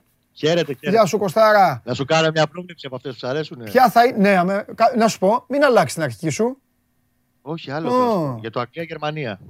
Ναι, ναι, έλα, έλα, τρέλανε με, τρέλανε με. Ζω για Θα αυτό το χάσει μάτι. στα, πέ- στα πέναλτι η Αγγλία πάλι. Και θα το πάρει; Θα χάσει η Αγγλία στα πέναλτι. Κώστα, αν η Αγγλία χάσει αυτό το παιχνίδι στα πέναλτι, θα διακοπεί η διοργάνωση. Δεν θα, θα αλλάξει η χώρα μετά τα υπόλοιπα μάτια. Δεν θα φύγουν από το Wembley. Δεν πω. Δεν το- Τι δεν είπες ξέρω ρε πώς θα το Κωστάρα; διαχειριστούν. Τι τρίτη βράδυ πάνε να φτιάξεις; Τι βράδυ τρίτης πάνε να φτιάξεις; Πω. Στο λέω. Στην αρχική πρόβλεψη δεν αλλάζουν. Οι δε Γερμανοί, να ξέρεις, ένα έτσι θα Ατσούρι. κάνουνε και θα φύγουνε. Δεν πρόκειται ούτε να τρελαθούν τίποτα. Θα κάνουν έτσι και θα φύγουν. Οι άλλοι πάει. Ναι. Πάνε οι φίλοι μας. Θα μείνουνε τέζα. Λοιπόν. Έλα, πες για Παναθηναϊκό Β. Με έχετε πιάσει από τα μούτρα αυτό το καλοκαίρι και μου έχετε ανοίξει την όρεξη για τις Β ομάδες. Θα έχει, θα έχει πολύ μεγάλο ενδιαφέρον. Ναι. Για μένα είναι ένα κομμάτι σημαντικό πλέον του ρεπορτάζ από εδώ και πέρα. Α, Σε όλε τι ομάδες, όχι μόνο στον Παναθηναϊκό. ναι, ναι. Δηλαδή στους τέσσερις που θα έχουν ομάδες Β. ναι. Έχει, θα έχει πράγματα, παιδιά. Δηλαδή υπήρχε πάρα πολύ ενδιαφέρον από όλες τις απόψεις το ρεπορτάζ. Ε, πρώτα απ' όλα να πούμε ότι αυτή τη στιγμή, επειδή τα δεδομένα αλλάζουν, ε, αλλά αρχίζει ο Παναθηναϊκός να σχηματοποιεί κάποια βασικά κομμάτια για τον Παναθηναϊκό Ναι. Β και την οργάνωσή του. ναι. Αυτή τη στιγμή το απόλυτο φαβορή για να αναλάβει προπονητή είναι ο Γιάννης Οβονόρτας. Ο οποίος επιστρέφει στον παναθηναικο Μμμ. Όλα δείχνουν μάλλον θα επιστρέψει στον Παναθηναϊκό μετά από τέσσερα χρόνια. Είχε φύγει το 2017. Ναι. Ήταν πάρα πολλά χρόνια στην Ακαδημία. Ήταν συνεργάτης του Αναστασίου στην πρώτη ομάδα. Είχε αναλάβει υπηρεσιακό στο 12-13 με Λούτσο, Γκονζάλε, με Λούτσο ε, πώς το λέγανε, τον Αργεντινό, το, το Φιγκερόα, Φιγκερόα. που έφερε το 1-1 με τον Ολυμπιακό στο Φάληρο. Εντάξει, χρόνια στρατιώτη του Παναθηναϊκού και θα αναλάβει αυτή την αποστολή. Απλά μένει ένα τελευταίο ραντεβού που πρέπει να γίνει τις επόμενες ημέρες για να οριστικοποιηθεί. Επειδή επίσης θα έχει ενδιαφέρον να ξέρουμε κάποια πράγματα παραπάνω, ο Παναθηναϊκός βάσει προκήρυξη και όλες οι ομάδες δεν μπορούν να παίξουν στις φυσικές τους έδρες. Δηλαδή δεν μπορεί να παίξει τηλεοφόρο ο Παναθηναϊκός Β. ναι. Ούτε Ολυμπιακός Β στο Όχι, το έχουμε Καρισκάκι. πει ούτε αυτό, τα- ναι, ψάχνουν, ναι. γήπεδο. Λοιπόν, ο Παναθηναϊκός ε, αυτή τη στιγμή φαβορεί για να τον υποδεχτεί την ομα, δεύτερη ομάδα του είναι το γήπεδο της Καλυθέας. Α, Εκεί νομίζω θα καταλήγει Μάλιστα. και εκεί θα παίξει τα μάτια τη Super League 2. μμμ. Επίσης οργανώνει λίγο την κατάσταση με τους ε, πιτσιρικάδες από την ομάδα νέων που θα υπογράψουν επαγγελματικά συμβόλαια. Ε, περιμένουμε σε επόμενες μέρες να υπογράψουν ε, τα παιδιά από την ΚΑΠΑ 19 με μεγάλη προοπτική. Ο Καλοσκάμης, ο Λιατήφης και ο Καρβούνης, ο οποίος ενώ ήταν να φύγει στο εξωτερικό να πάει στην Ολλανδία, εν τέλει θα μείνει στον ε, Παναθηναϊκό και θα δούμε και ποιοι παίκτες σε εισαγωγικά θα κοπούν από τον ε, Γιωβάνοβιτς κατά τη διάρκεια της προετοιμασίας και θα πενταχτούν στη δεύτερη ομάδα. Να δούμε συνολικά το πλαίσιο, ε, πώς θα μπορούν να ανεβοκατεβαίνουν ποδοσφαιριστές, γιατί αυτό πρέπει να το βγάλει η ρητοριστοποιήσει η προκήρυξη. Έχω ξαναπεί ότι για παράδειγμα ο Κουρμπέλης και ο Σέκεφελ όταν θα επε- επιστρέφουν από τους τραυματισμούς σου μετά από τόσους μήνες, θα είναι πάρα πολύ σημαντικό να μπορούν να παίξουν δύο μάτς με, την, ε, με τον Παναθηναϊκό Β πρώτα πριν να ανέβουν στους μεγάλους πάλι.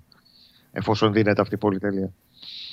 Γενικά θα έχει αρκετά πράγματα η ομάδα Β του Παναθηναϊκού τις επόμενες ημέρες για να τρέχουμε. Όπως καταλαβαίνεις, αντίθετα στα μεταγραφικά είναι λίγο τα πράγματα, δεν θα έλεγα παγωμένα, αλλά οι εξελίξεις θα αργήσουν. Ε.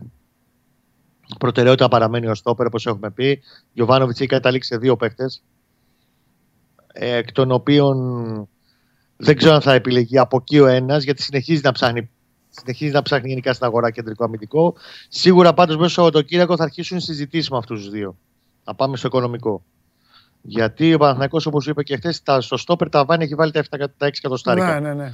Ίσως τα 7, αν βρεθεί κάτι πραγματικά σούπερ που θα Φοβερό. αξίζει ε, τον κόπο. Ε, αλλά σε αυτά τα νούμερα θα παίξει και μετά θα πάει στο κεντρικό χάφο που εκεί θα δεις και ποσό να προσεγγιά- προσεγγίζει και το 1 εκατομμύριο. Μμμ, μμμ.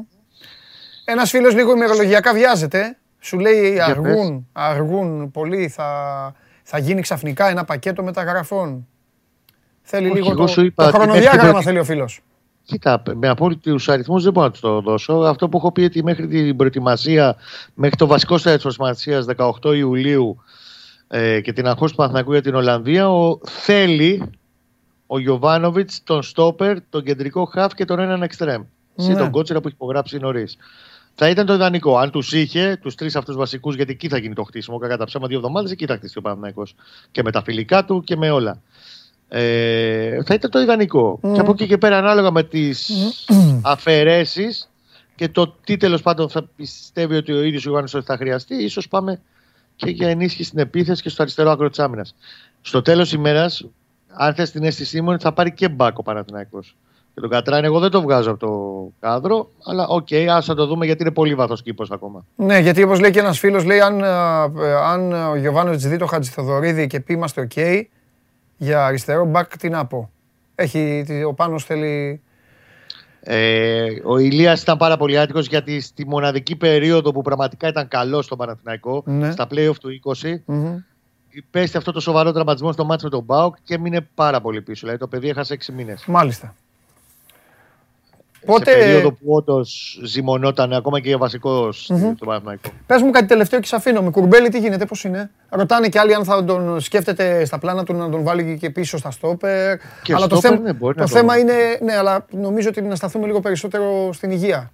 Είναι εντάξει. Πότε θα γυρίσει το παιδί. Ναι. Κοίτα, ε, είναι, έχει παρουσιάσει πολύ μεγάλη πρόοδο. Ο Κουρμπέλης, ε, οι υπόλοιποι είναι για διακοπές. Ο Κουρμπέλης δουλεύει καθημερινά και στις διακοπές του Ναι, εντάξει. για το κομμάτι των προσαγωγών. Πιστεύω ότι στην Ολλανδία θα αρχίσει πλέον να είναι κανονικά με την ομάδα. Να προπονείται με την ομάδα. Δηλαδή το πρώτο διάστημα, το πρώτο 20 θα κάνει αυτό το ειδικευμένο πρόγραμμα που ακολουθεί από εδώ και περίπου δύο μήνες και κάτι. Και από την Ολλανδία και μετά θα αρχίσει να μπαίνει σε προπονήσεις, ενδεχομένως να πάρει και χρόνο σε κάποια από τα φιλικά σιγά σιγά. Πρέπει να ενταχθεί πολύ προσεκτικά παντελή, γιατί κακά τα ψέματα τελευταίο μάτι Λογικό. ήταν 12, 12 Δεκεμβρίου με τον Μπάζ Γιάννης στη λεωφόρο. Από τότε είχε να παίξει ο Κουρμπέλης στο Μάρτιο. Ναι, ναι. Έχεις δίκιο. Αϊτόρ ε, που λέγαμε... Πουλάει. Αϊτόρ η Πουλάει. Χικών, εντάξει, εκεί θα βρει λύση ο Παναθηναϊκός. Γιατί εντάξει, έχει και ένα καλό όνομα σχετικά ο Ισπανός. Ναι. Εγώ πιστεύω θα τη βρει τη λύση. Η Χιχόν που τον θέλει πάρα πολύ στην Ισπανία έκανε νέα πρόταση στον Παναθηναϊκό. Δεν του έδινε χρήματα. Στην αρχή ήθελε να τον πάρει ελεύθερο. Ο Παναθηναϊκός λέει: Ξεχάστε το, θέλουμε λεφτά. Ε, τώρα δίνει σε πρώτη φάση ένα ποσοστό μεταπόληση 20%. Ότι κρατήστε αυτό. Πάλι δεν έκανε το Παναθηναϊκό. Σωστά για μένα. Δεν είναι. Οι εποχές ε, Μάτσα Καζατζίδη που έλεγε και μια ψυχή τελειώσανε. Ναι. Ε, κάποιοι παίκτες κοστολογούνται παραπάνω και θα πρέπει να πληρώνονται.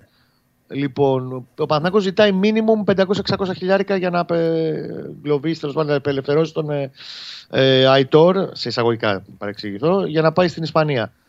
Εάν οι Ισπανοί δώσουν αυτά τα χρήματα, θα γίνει.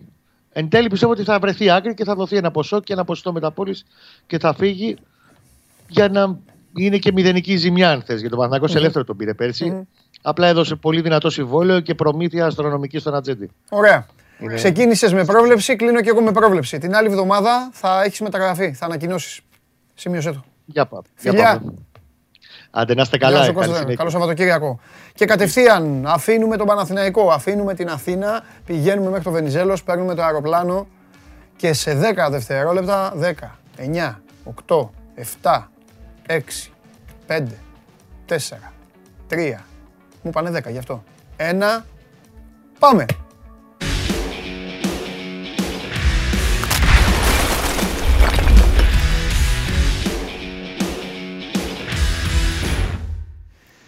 Κάθε φορά που ο Τσάρλι λέει δεν πιστεύω καθόλου την, ε, την Ολλανδία, είχε εύκολο όμιλο η Ολλανδία έτσι.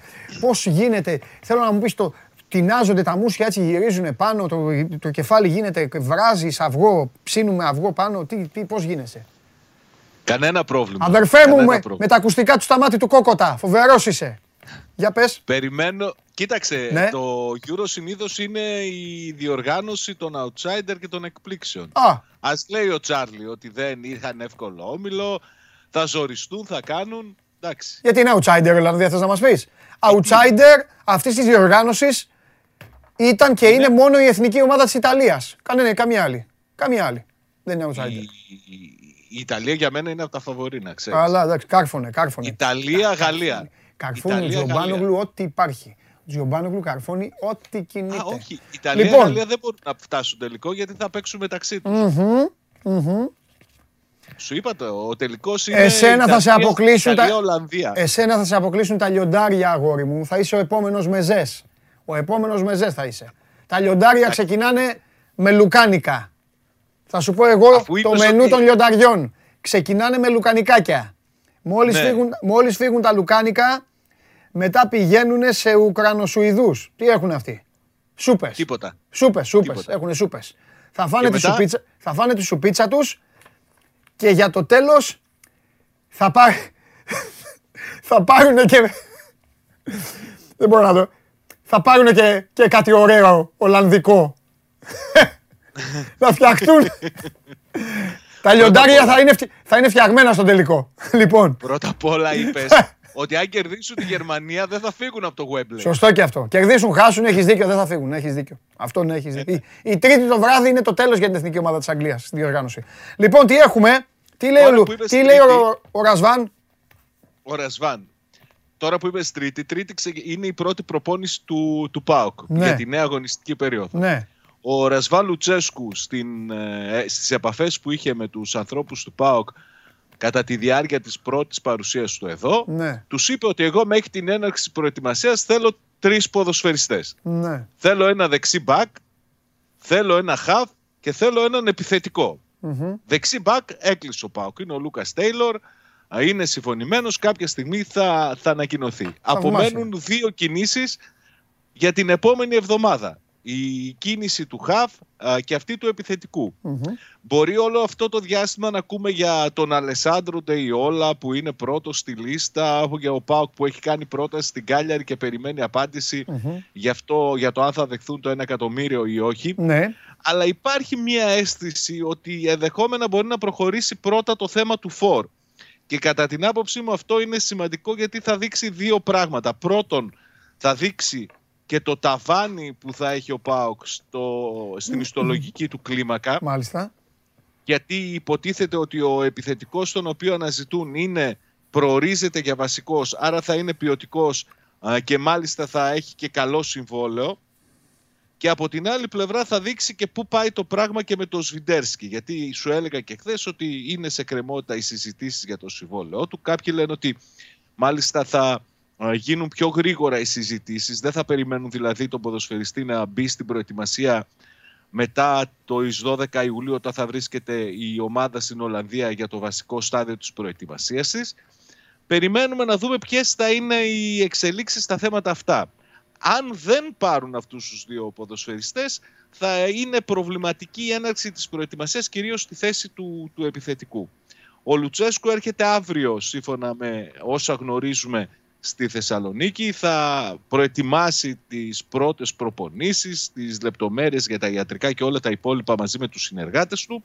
Λογικό είναι να έχει και συζητήσεις με τους ανθρώπους του ΠΑΟΚ για να δει πού βρίσκονται τα μεταγραφικά. Πολλοί συνδέουν το γεγονός ότι αυτό που ρώτησε και χθες ο φίλος για το πότε θα έρθει ο Ιβάν Σαββίδης στη Θεσσαλονίκη οι τελευταίες πληροφορίες λένε για αρχές Ιουλίου θα είναι εδώ και ο Λουτσέσκου, θα γίνει και μια συζήτηση μεταξύ των δύο για να δούμε πού τελικά θα κινηθεί το πραγμα σε ό,τι αφορά τις μεταγραφές. Να ξεκαθαρίσω ότι μιλάμε για τις πρώτες κινήσεις που θεωρεί απαραίτητες ο Λουτσέσκου για να ξεκινήσει η προετοιμασία και να δώσει τα πρώτα ευρωπαϊκά παιχνίδια και από τη στιγμή που θα ξεκινήσουν οι προπονήσεις θα περάσει ένα μεγάλο διάστημα αξιολόγησης για το σύνολο σχεδόν των ποδοσφαιριστών και από εκεί θα προκύψουν και άλλες κινήσεις. Μην νομίζουν δηλαδή οι φίλοι που μας ακούν ότι ο ΠΑΟΚ θα κάνει τρεις μεταγραφές και τελείωσε το καλοκαίρι. Νομίζω ότι θα είναι περισσότερες. Κάποιοι λένε ότι θα είναι και πολύ περισσότερες Ναι. οι κινήσεις που θα γίνουν τελικά. Κατανοητό. Να πω να απαντήσω εγώ στο Φάνη το φίλο, το Μιχάλη, συγγνώμη. Ρωτάει πόσα λεφτά, το έχουμε ξαναπεί, ε, πόσα λεπτά μπήκαν, ε, χρήματα μπήκαν στο ταμείο από την Νόριτς. Ένα οκτάρι είναι. Ε, Ναι. Ένα οκτάρι εκατομμύρια είναι και λέει και επιμένει για το λιμιό. Έχεις να πεις κάτι εσύ πάλι για το λιμιό; Δεν έχει Όχι. τίποτα για το Λιμιό. Ναι. Από όσο ξέρω, ψάχτηκε για Ελλάδα, αλλά όχι για ΠΑΟΚ ο Λιμιός. Ναι. Αυτό που έχει ενδιαφέρον και προέκυψε σήμερα ως σενάριο παντελή στην Ναι. Τουρκία είναι το ενδιαφέρον της Νόριτς για το Δημήτρη Πέλκα. Μμμ. Εντάξει, για τον Πέλκα ακούγονται πολλές ομάδες. Ρούμπιν Καζάν, Ιταλικές. Η Ρούμπιν μάλιστα λένε ότι ετοιμάζει νέα πρόταση βελτιωμένη από τα 7 εκατομμύρια που έδωσε. Θέλει να φύγει αυτός από την Τουρκία. Κοίταξε, αν είναι να πάει σε ένα προηγμένο πρωτάθλημα όπως η Αγγλία, φυσικά και θα θέλει. Ναι. Δεν νομίζω ότι Ωραία. θα, θα έχει. Εντάξει, το κανένα λέω λόγο μπορεί ο να άνθρωπος πει να ότι έχει είναι- βολευτεί ποδοσφαιρικά εκεί, γι' αυτό. Είναι μια χαρά εκεί Ναι. και, προσωπική, και προσωπικά, στην προσωπική του ζωή πηγαίνει μια χαρά ο Πέλκας. Πρόσφατα αραβωνιάστηκε, Ναι.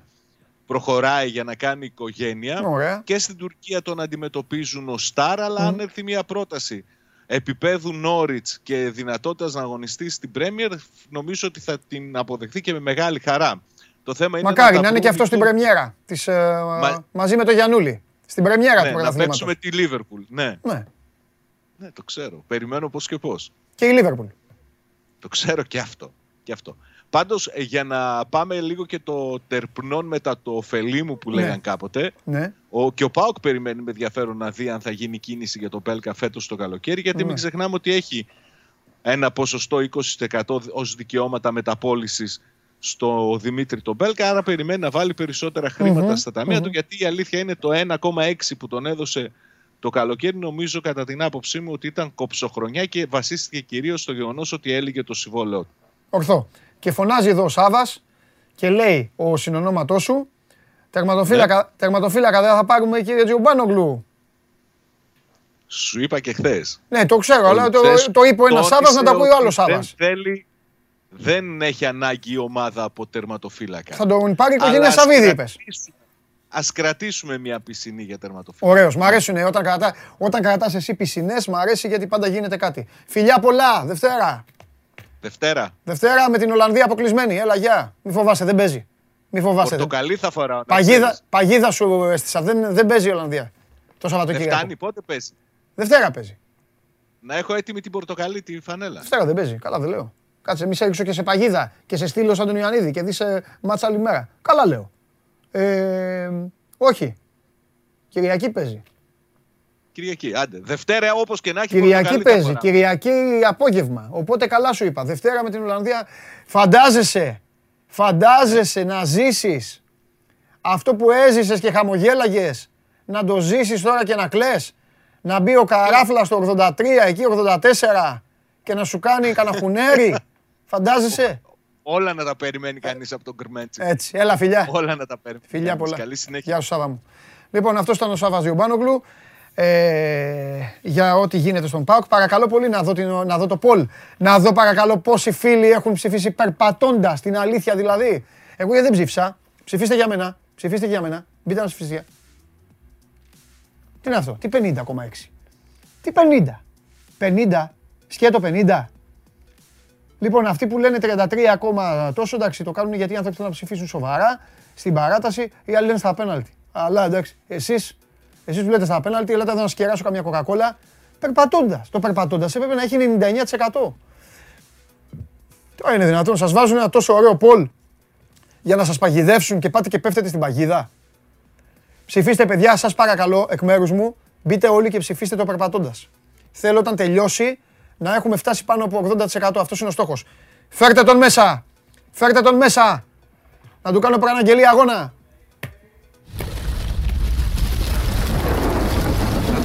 Άμα μπαίνει. Δεν μπορώ. Δεν μπορώ. Μπαίνει με, μπαίνει, με την καταστροφή μπαίνει. βαθμούς έχεις δροσερές κοκακόλες, σε πειράζει. Με την καταστροφή μπαίνει. Παγωμένες κοκακόλες έχω. Δροσερές. Παγωμένες κοκακόλες. Ναι, μη, οι έξω τι να πούνε. Εμείς καλά είμαστε. Λοιπόν, Μόλις έβγαλε το Υπουργείο τις εξαγγελίες και ανοίξανε όλες τις ηλικίες και αυτά, όλη μου την περι... όλο το μισό πειρά δηλαδή, τον έστειλαν στο περιστέρι, κύριε Χωριανόπουλε. Μάλιστα. Με το που τελειώσει η εκπομπή. Το περιστέρι, με το, ναι, ναι, ναι, ναι. ναι. Ε, στην αρχή είχε προβλήματα. Τον, τώρα είναι μια χαρά Όταν πήγα εγώ για την πρώτη δόση, κάνω προαναγγελία αγώνων τώρα. Mm-hmm. Όταν πήγα για την πρώτη δόση ήταν εξαιρετικό. Ωραία.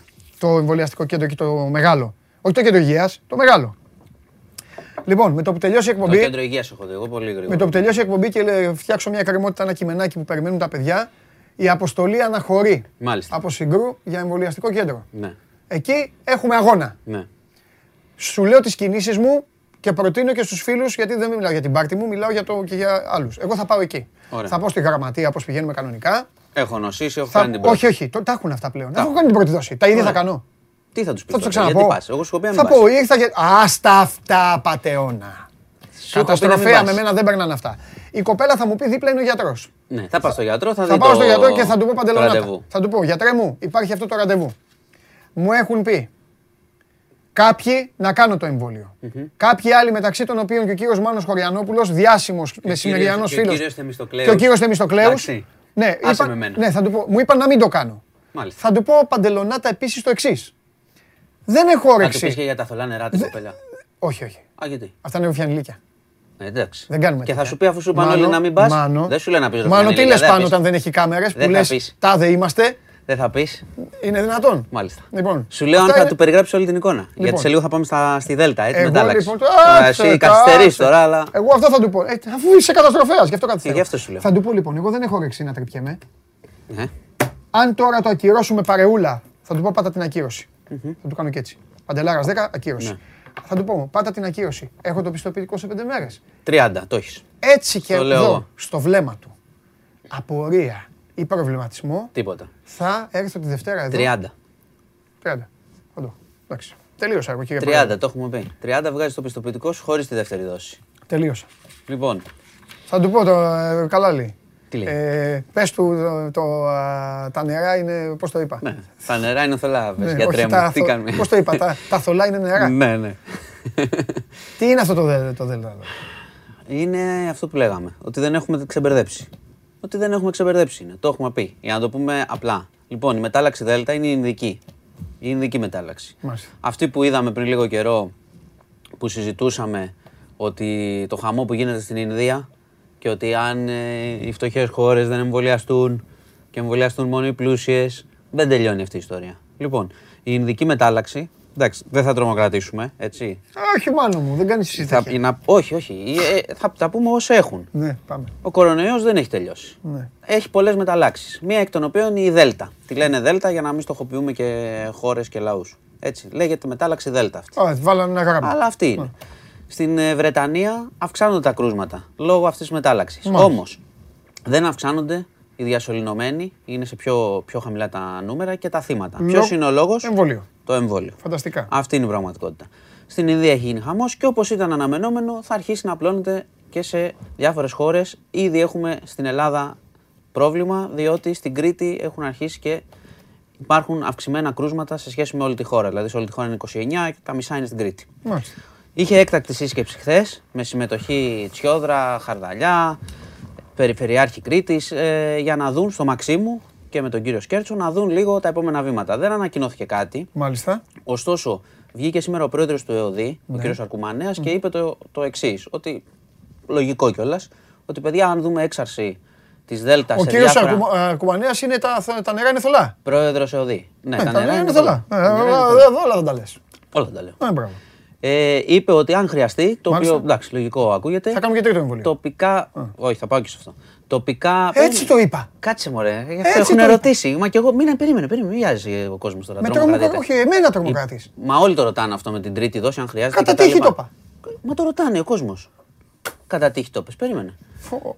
Λοιπόν, είπε Ναι. ότι μπορεί να γίνουν και τοπικά lockdown, το οποίο όπως καταλαβαίνεις, ναι, άμα σε μια περιοχή έχουμε ξαφνικά 50 κρούσματα ειδική ε, δε μετάλλαξη Δέλτα, τι θα γίνει. Το οποίο όπως καταλαβαίνεις εν μέσω τουρισμού, μιλάμε για χάος. Οπότε ελπίζουμε να αποφευχθεί. Μάλιστα. Η Δέλτα εμφανίζεται σε, προφανώς σε ανεμβολίαστου. Αυτοί είναι οι, οι λιγότερο προστατευμένοι. Αυτοί που κινδυνεύουν αυτή τη στιγμή είναι όσοι δεν έχουν κάνει εμβόλιο και όχι όσοι έχουν κάνει και οι νέοι που λόγω του συγχρονισμού. Τώρα έχουν ανοίξει όλα, τουρισμός, ναι. χωρί κτλ. Ε, να πάμε λίγο στο θέμα των εμβολίων. Σήμερα έγραψε ο Γιώργος Σακάς ένα θέμα σχετικά με την προστασία μας από τη μετάλλαξη Δέλτα Ναι, με τα εμβόλια. μάλιστα. Μέχρι στιγμής Μάλιστα. έχει μετρηθεί ε, η προστασία με Pfizer και AstraZeneca. Ωραία. Έτσι. Pfizer είναι 86% μετά τις δύο δόσεις. Έλα. Καλό. Και AstraZeneca είναι 66% μετά τις δύο δόσεις. Αλλά επειδή ακούγεται, ξέρεις, συγκρίσιμο και το ένα είναι πιο μικρό, να πούμε ότι με το εμβόλιο της γρήπης έχεις 50% συνήθως. Για να ξέρουμε τι λέμε σε, σχέ- σε Ναι, θέμα προστασίας. ναι, εντάξει. ναι, Οπότε είναι ναι, καλά τα ναι. ποσοστά. Μετά τις δύο δόσεις. 86 στις 2.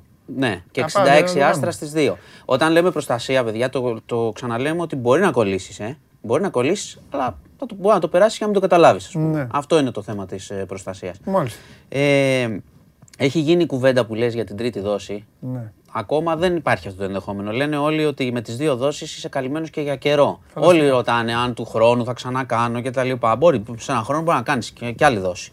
Αλλά είναι μακρινό και θα Ναι. πρέπει να δούμε τι θα συμβαίνει. Το συμπέρασμα από το.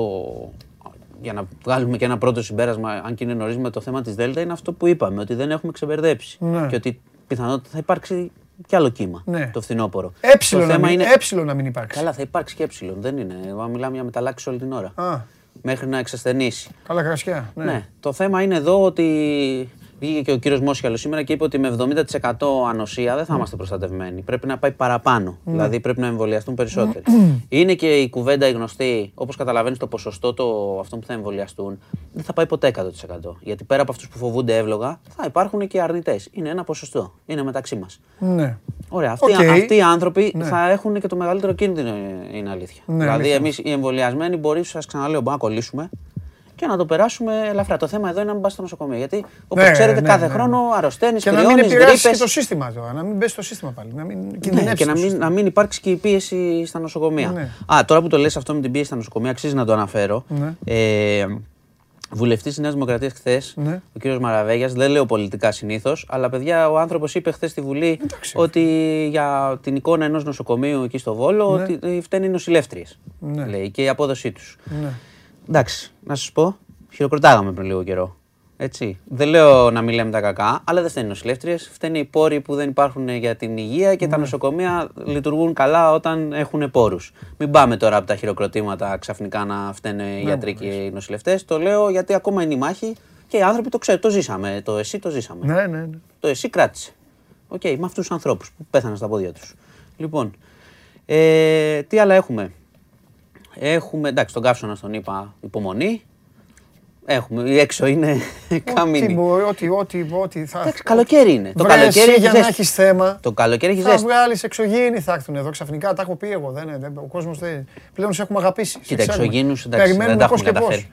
Αυτή η εκπομπή έχει στηθεί γύρω σου πλέον. Εσύ τα το έχουμε δεκάρι της καταφέρει. εκπομπής. Ναι. Εσύ ο Ντεμπρόινε της εκπομπής, εσύ είσαι. Λοιπόν, οπότε αυτά με, αυτά με κορονοϊό Ναι. μέχρι στιγμής. Αυτά να τα- πω και αυ- κάτι. αυτά τα ωραία, Εντάξει, δεν είχαμε ποτέ ότι καθαρίσαμε, το έχουμε Ναι, πει εκατό μάνο φορέ. μου, ναι, Όποιο αγάπη νομίζει μου. ότι Ήρθες να τις τελειώσαμε. μεταλλάξεις τώρα, ναι, Ο- πάμε. Έχει μεταλλάξεις. Ναι, μάνο μου. Ε, να πω κάτι πριν πάω σε επόμενο θέμα, μην το ξεχάσω. Επειδή έχουν ερωτήσει οι άνθρωποι ότι εγώ είχα κορονοϊό και δεν το δήλωσα.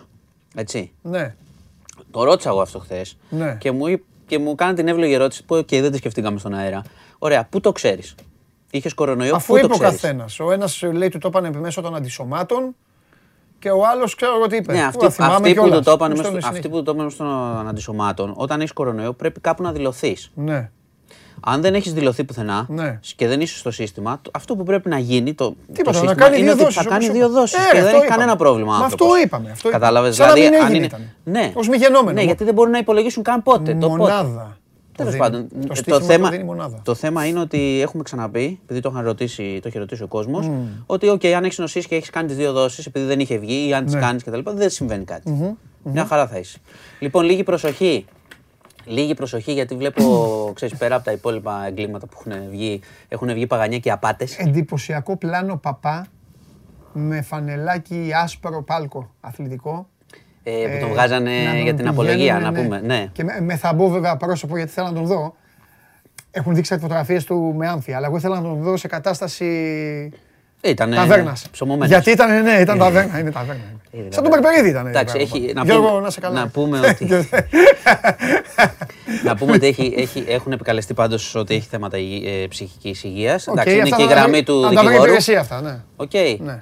Ε, εκείνος λέει δεν πίστευα ότι δεν θα κάνω Ναι. κακό και τα λοιπά με το βιτριόλι. Σου ξαναλέω ευτυχώς δεν είχε το αποτέλεσμα που ίσως σε πεδίο και εκείνος λέει πίστε, δεν είναι πεδίο και αλλά τώρα άμα πετάς βιτριόλι στον Ναι, ρε. αέρον Λέει, δεν ξέρω ήθε- εγώ, δεν συγγνώμη, ήθελες. λέει, δεν ήθελα άμα, να κάνω άμα κακό. δεν ήθελες πέτα του ξέρω εγώ νερό. Φοβερό αυτό, δεν ήθελα να κάνω κακό. Τέλος πάντων. Πάει και αυτό. Α, να πω, να πω όμως τις απάτες να προσέχουν, έτσι, γιατί απάτες έχει βγει- πάλι; ε, θα σου πω, έχουν βγει οδηγίες Ναι. Από τη δίωξη ηλεκτρονικού εγκλήματος, προσοχή, στέλνουν mail ότι και καλά σου έχουν όλα τα αρχεία σου κτλ. Στείλε. ε, κάτσε, κάποιοι στέλνουν για να βγαίνουν οδηγίες. Στείλε 1000 ευρώ σε bitcoin σε 50 ώρες, αλλιώς δεν ξέρω ποιος θα μάθει τι. Εντάξει, ψέματα προφανώς. Να μά- μάθετε ό,τι θέλετε. Και δεύτερη, Εγώ- δεύτερη εγώ θα απάτη, έχεις απαντούσα. ακούσει μια ταινία με τον Αντώνιο Μπαντέρα που γυρίζεται Θεσσαλονίκη. Γυρίζεται Θεσσαλονίκη. Λοιπόν, στέλνουν πάλι, έχουν, κάνανε hacking στα email της παραγωγής και στέλνανε σε, Γνωρίζετε τον υπο, σε Μπαντέρα; υποψήφιους κομπάρσους. Καλά θα ήταν. Σε υποψήφιους κομπάρσους, στείλτε μου αφημί και τα λοιπά για να εργαστείτε στην ταινία. Ε, ψεύτικο γι' αυτό, έχει βγάλει ανακοίνωση η παραγωγή. Και Προσοχή. στέλνεις, και στέλνεις το αφημί. Ναι. Καλά, θα στείλεις αφημί σε οτιδήποτε. Όχι, δεν αλλά ξέρω, και το κάποιοι στέλνεις το αφημί. στέλνουν. Αφού όμως. χρωστάνε όλοι οι άνθρωποι. Κάποιοι ε, το αφημί. στέλνουν. Πάρ' το και ξεχρέωσε. Εντάξει, ξέρω εγώ. Ωραία. Και για να μην το ξεχάσω. Ε, βέβαια, ναι, μάνο μου, μην το ξεχάσεις. Ναι, Ναι, ο τι άλλο. δικός σου, Προτασέβιτς, ο δημοσιογράφος, Ω! Λευκορωσία, κατοίκον περιορισμό. Ποιος; Τον πήγανε Λουλούδι τον πάνε. Κατοίκον και η κοπέλα του. Στο, Μέσα. στο Μίνσκ. Ε, μέσα. Θα ζήσουν μέσα. ε, θα- Τους αφήνει, τους αφήνει ο, ο, πώς τον είπαμε, Προτασέβιτς, τους αφήνει να ζήσουν ερωτά τους τώρα θα πει. Αυτό Ε, θα πει. η- Θα τους α, παντρέψει. Μισό, γιατί αυτό δεν έχει επιβεβαιωθεί. Άκουσα ότι είναι μόνη της κοπέλα. Μπορεί να τους πήγε σε ξέχωρα. Α, Τέλος πάντων, ο άνθρωπος. Σου ξαναλέω, η κινητοποίηση είχε ένα αποτέλεσμα. Ότι ο άνθρωπος είναι ζωντανός. Το οποίο έχει σημασία. Λοιπόν, Τώρα τι πέρασε. κρατάω ότι δεν είπες Λοιπόν, τίποτα για αγγλικά νερά και σε αφήνω. Ναι. Θα λέμε όταν Θα έχουμε. λέμε όταν- Δευτέρα, όταν έχουμε. Δευτέρα, Λοιπόν, Δευτέρα. Euro, ε. Δευτέρα. Αύριο. Ναι, έτσι. Πολ, Ε, ε, σου άκουσα πώς- φωνάζεις, αλλά δεν ξέρω ποιο τι Αν θα- είναι. Ε, ήμουν Δεν έξω το είδα. φρενών. Βάλτε το, βάλτε το στο Μάνο. Δεν το είδα. Βάλτε γιατί ο Μάνος είναι σωστός ψηφοφόρος. Με ποιο τρόπο θα αποκλείσει η Ιταλία την Αυστρία. Περπατώντας, Ναι. Με μηδέν παθητικό στα πέναλτι στην παράταση. Α, δεν να το Ναι, παγέψεις ναι, ναι. πίσω στα πέναλτι τώρα. Περπατώντας, περπατώντας. Έτσι, μάνο μου. Περπατώντας. Ωχ, παιδιά, περπατώντας είπε ο Μάνος. Λοιπόν, Έχω πει εγώ. Φιλιά Αγγλία, πολλά. Αγγλία, Ιταλία. Βγαίνει. εντάξει, πω, πω, μεγάλο Λοιπόν. ζευγάρι αυτό. Μεγάλο. Μεγάλο ζευγάρι. Ποιος- Γεια σας, γεια σας. Οι στιγνοί εγκληματίες Ιταλοί που δεν θα χαμπαριάζουν, με τους άλλου θα πηγαίνουν έτσι. Μάνος Χωριανόπουλος, μπείτε στο News 24 για τα υπόλοιπα, για όλες τις μεταλλάξεις. Τελείωσε η εβδομάδα της εκπομπής συγκλονιστικά. Με το Μάνο δεν έχετε παράπονο, έτσι δεν είναι; Τα υπόλοιπα θα του τα πω εγώ σήμερα μετά την επίσκεψή μου. Θα του τα πω εδώ τη Δευτέρα. Λοιπόν, πού πάμε, Ολυμπιακό; Πάμε Ολυμπιακό. Εγώ, ε, καλά το λέω, καλά τα λέω. Πάμε Ολυμπιακό.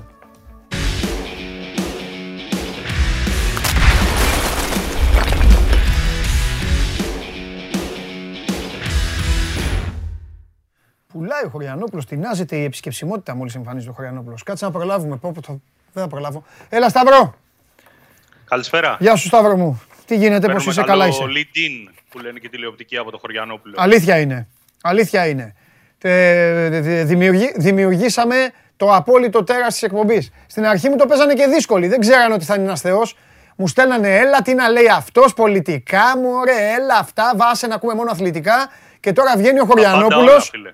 Φίλε. Βγαίνει ο Χωριανόπουλος σαν να βγαίνει ο Μαζονάκης. Άστο σου λέω. Κόλαση. Λοιπόν, τι γίνεται; Τερματοφύλακα. Καλά, καλά, έχουμε. Έλα, πες, πες εσύ, Ωραίες πες εσύ. ιστορίες. Πες εσύ, πες εσύ. Για τερματοφύλακα, καλά, πα- καλά το πας. Έχουμε Πάμε. ωραίες ιστορίες να, σου- να σου πω σήμερα και στους φίλους μας. Ναι. Λοιπόν, ε, το πρώτο και σημαντικότερο, για να τα βάζουμε τα πράγματα σε μια σειρά.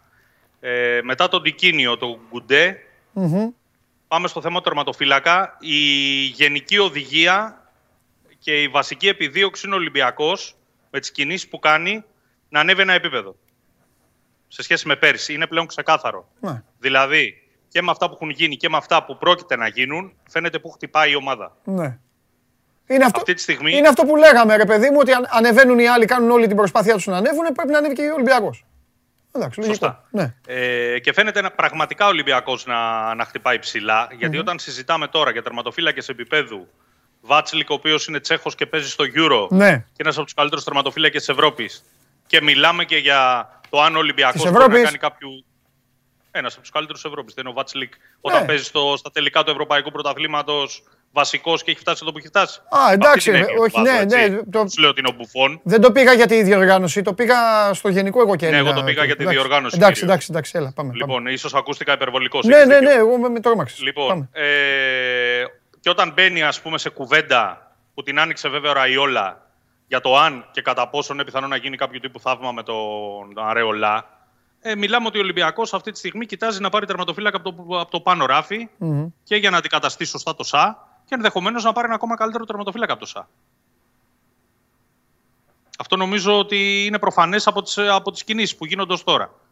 Λοιπόν, να τα βάλουμε σε μια σειρά. Μα ναι. Λέγαμε χθες, λέγαμε χθες ότι πρέπει να τελειώσει πρώτα του Ρουί Πατρίσιος στη Ρώμα για να τελειώσει και τους Άστι Wolves. Αυτό το ε, θέμα είναι δρομολογημένο. Γύρω στα 12 εκατομμύρια, λένε οι δικές μου πληροφορίες, θα πάει το πακέτο του Ρουί Πατρίσιος στη Ρώμα. Γύρω στα 10 εκατομμύρια, 10 μισό, θα πάει το πακέτο του ΣΑ στη Wolves. Δηλαδή αυτά τα λεφτά περίπου θα βάλει στο ταμείο του Ολυμπιακού από τον Πορτογάλο τερματοφύλακα. Από εκεί και πέρα, για τον Βάτσλικ και τον ε, Αρεολά που βρίσκονται τις τελευταίες ημέρες στο προσκήνιο σε ό,τι αφορά τους τερματοφύλακες και χωρίς να βάζω το χέρι μου στη φωτιά ότι θα είναι κάποιος από αυτούς τους δύο τελικά. Γιατί βλέπεις ότι κάθε δύο-τρεις μέρες όλο και κάποιο όνομα εμφανίζεται, όλο και κάποια περίπτωση εξετάζεται. Ε, για τον Βάτσλικ να πούμε ότι είναι και θέμα επιλογής του Ολυμπιακού πέρα από όλα τα άλλα. Γιατί ο Βάτσλικ θα τελειώσει μετά από 2, 3, 5, 10 μέρες τις υποχρεώσεις του στο Euro. Θα πρέπει να καθίσει και τουλάχιστον δύο εβδομάδες και στη συνέχεια να ενταχθεί στην επόμενη ομάδα του. Άρα ο Ολυμπιακός, στην καλύτερη των περιπτώσεων, αν προχωρήσει εκεί, θα έχει τον ε, Τσέχο τερματοφύλακα διαθέσιμο μετά από ένα μήνα. Άρα δεν θα παίξει στα πρώτα μάτια των προκριματικών. Είναι θέμα επιλογής δηλαδή, αν θέλει να τον περιμένει τόσο πολύ τον τερματοφύλακα του Ολυμπιακός και να πάει στα προκριματικά, έστω στην πρώτη φάση με τον Κρίστινσον. Ναι. Είναι μια παράμετρος τη ιστορίας. Λοιπόν, από εκεί και πέρα, σε ό,τι αφορά τον ε, Αρεολά, ένα όνομα το οποίο όταν το πρωτοακούσαμε, λέμε ότι δεν υπάρχουν πιθανότητες, είναι περίπου απίθανο να μπορέσει ο Ολυμπιακός να μπει σε αυτή τη διεκδίκηση.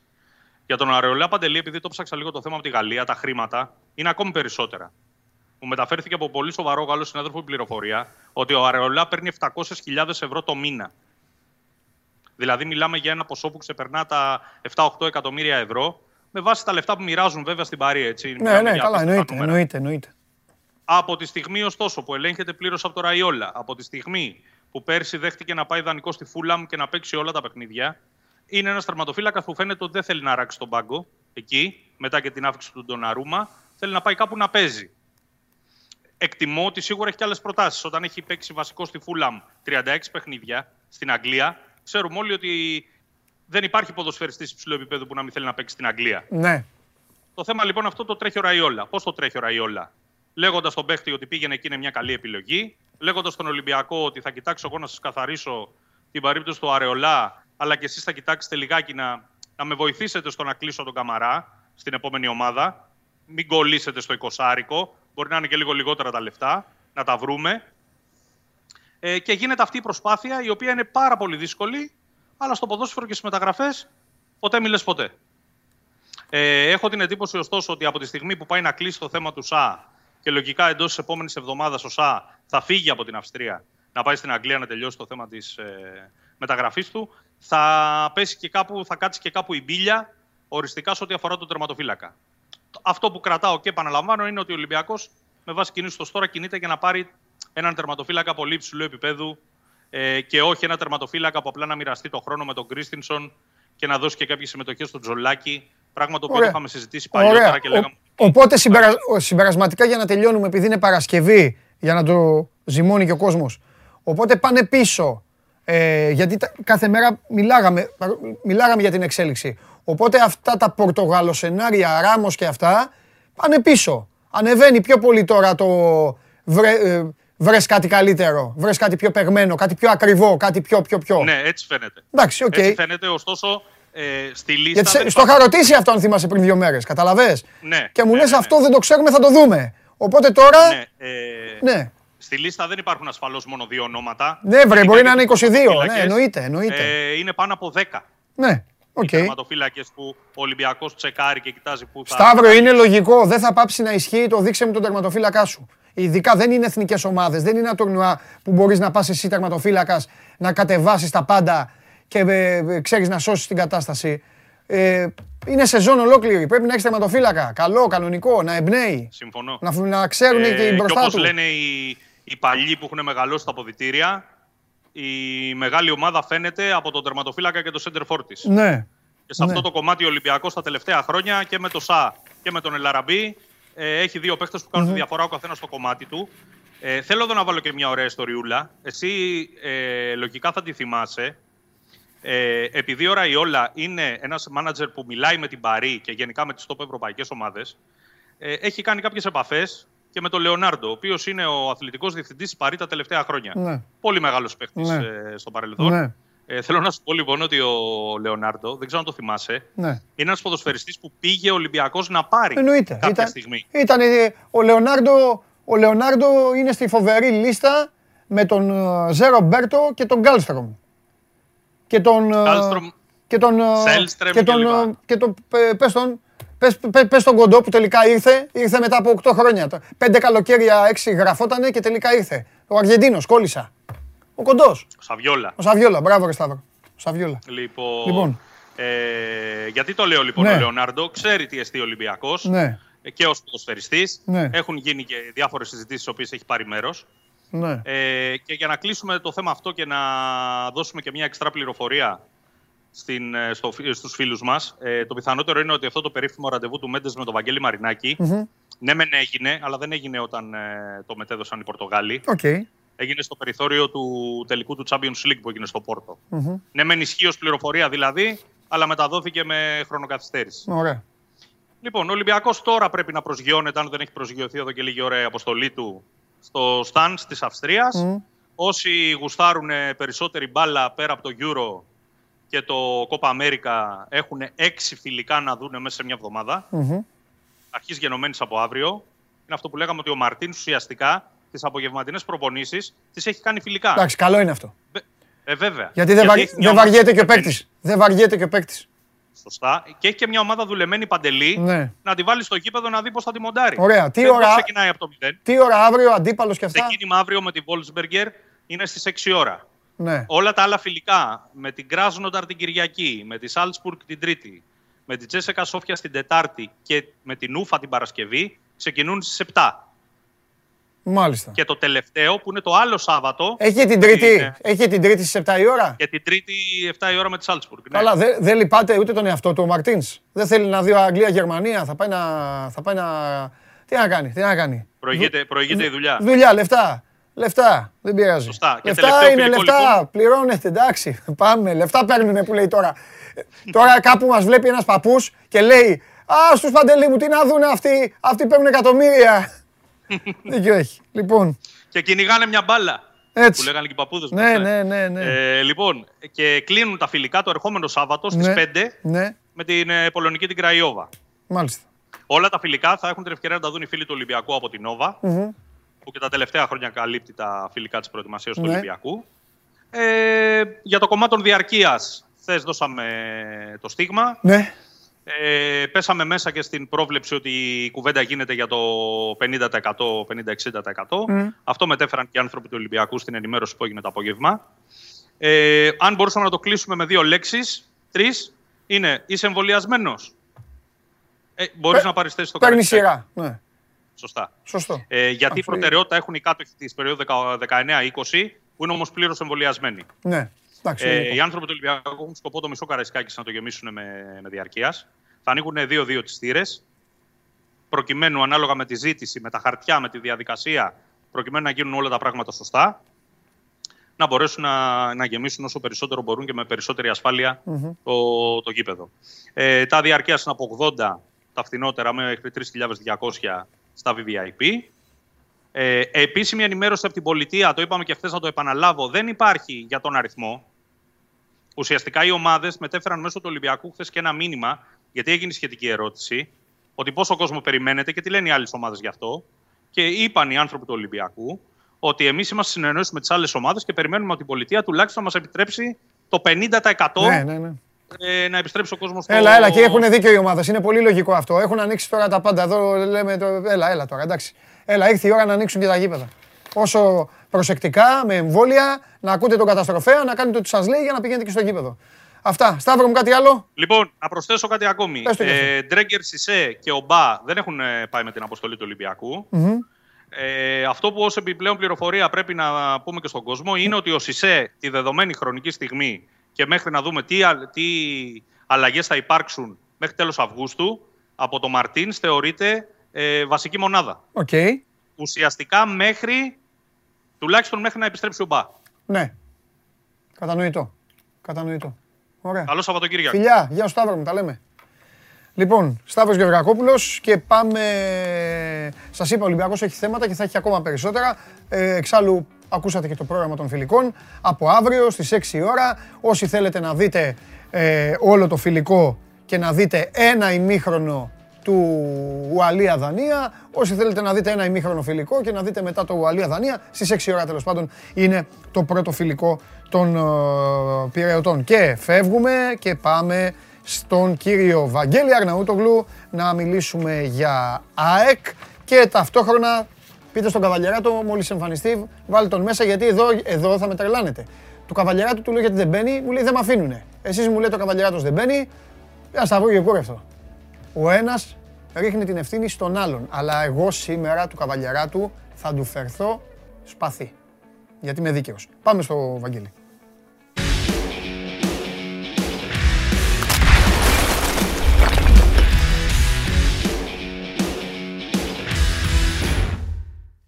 Έλα! Τι μου έχει τώρα; Έλα, Βε- τι Βελέτζα, γίνεται; βελέτζα. Χωρίς να βλέπω. Δεν βλέπω. Όχι, Στην- όχι, Στην όχι, τύχη τα όχι, λέω. όχι. Ό,τι μου ήρθε λέω. Όχι, τι βελέτσα. Σου έχω το, τον αντιαραούχο σου. έχω Τον εδώ. βρήκες, αγόρι μου, τον βρήκες. Μου φαινότανε. Μπράβο. Πρώτα απ' όλα δεν φαινότανε. Δεν δε, δε φαινότανε ο, ο γίγαντας. Μου φαινότανε ε, από μακριά, λευκός, ε, ψηλός, ντερέκι, Άγγλος. Πέτυχα, την, μόνο την ομάδα πέτυχα, τίποτα άλλο. Και αυτό φώναζε ο Περπερίδης.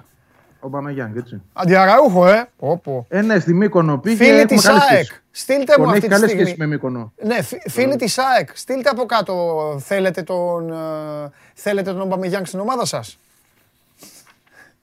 Οπ. Να έρθουμε και στα σοβαρά. Για πες. Τι να πούμε. Δεν να- έχει, δεν έχει πολλά. Σε άφησα Τζαβε- τελευταίο γιατί δεν έχει Τζαβελίτικα. πολλά. Γλυκάκι σε Τζαβελίτικα. άφησα, γλυκάκι σήμερα. Ναι, έτσι. Πού ήσουν, Κερατάκι. το κυρίως πιάτο ήσουν τις προηγούμενες εβδομάδες, Βαγγέλη μου; Και να τώρα κάνουμε; έχεις καταντήσει μια ταρτούλα. Επανέρχομαι, επιστρέφω Έτσι. όπως έλεγε και το σύνθημα παλιά. Επιστρέφω με υπογραφές. Αυτό θέλω. Λοιπόν, λογικά σήμερα το αργότερο αύριο θα ανακοινωθεί ο Τζαβέλας. Είναι εδώ ήδη. Ναι. Ε, ε, βγήκε χθες το βράδυ αργά ένα tweet του Τούρκου συναδέλφου, ο οποίος υποστήριξε ότι έχει πληρωθεί, έχει καταβληθεί το buyout των τρα- των 400.000 ευρώ στην Αλάνια Σπορ. Ε, εντάξει, δεν ξέρω αν ακριβώς 400, αν τα βρήκαν λίγο κάτω. Πάντως τα έχουν βρει. Αυτή είναι η πραγματικότητα και μπαίνουμε στη διαδικαστική ευθεία. Τα έγγραφα, τα συμβόλαια να υπογραφούν και να ανακοινωθεί. Ο παίκτης θα είναι σίγουρα στην αποστολή την Κυριακή. Μμμ. Άρα η ΑΕΚ πηγαίνει επί της ουσίας με δύο μεταγραφές ενδεκάδας, δηλαδή τον Τζαβέλα, τον Στάνκοβιτς, συν τον ε, Παρά που δεν ξέρω αν θα πάει στην προετοιμασία. Δεν νομίζω γιατί προορίζεται για τη Β' ομάδα. Ε, Ναι. Και το Μίτογλου που λογικά θα πάει στην προετοιμασία στην Ολλανδία. Το κέρδισε από ό,τι μαθαίνω με το σπαθί του στο Βόλο. Είχε καλή παρουσία και θέλει ο προπονητής να τον έχει και στην Ολλανδία.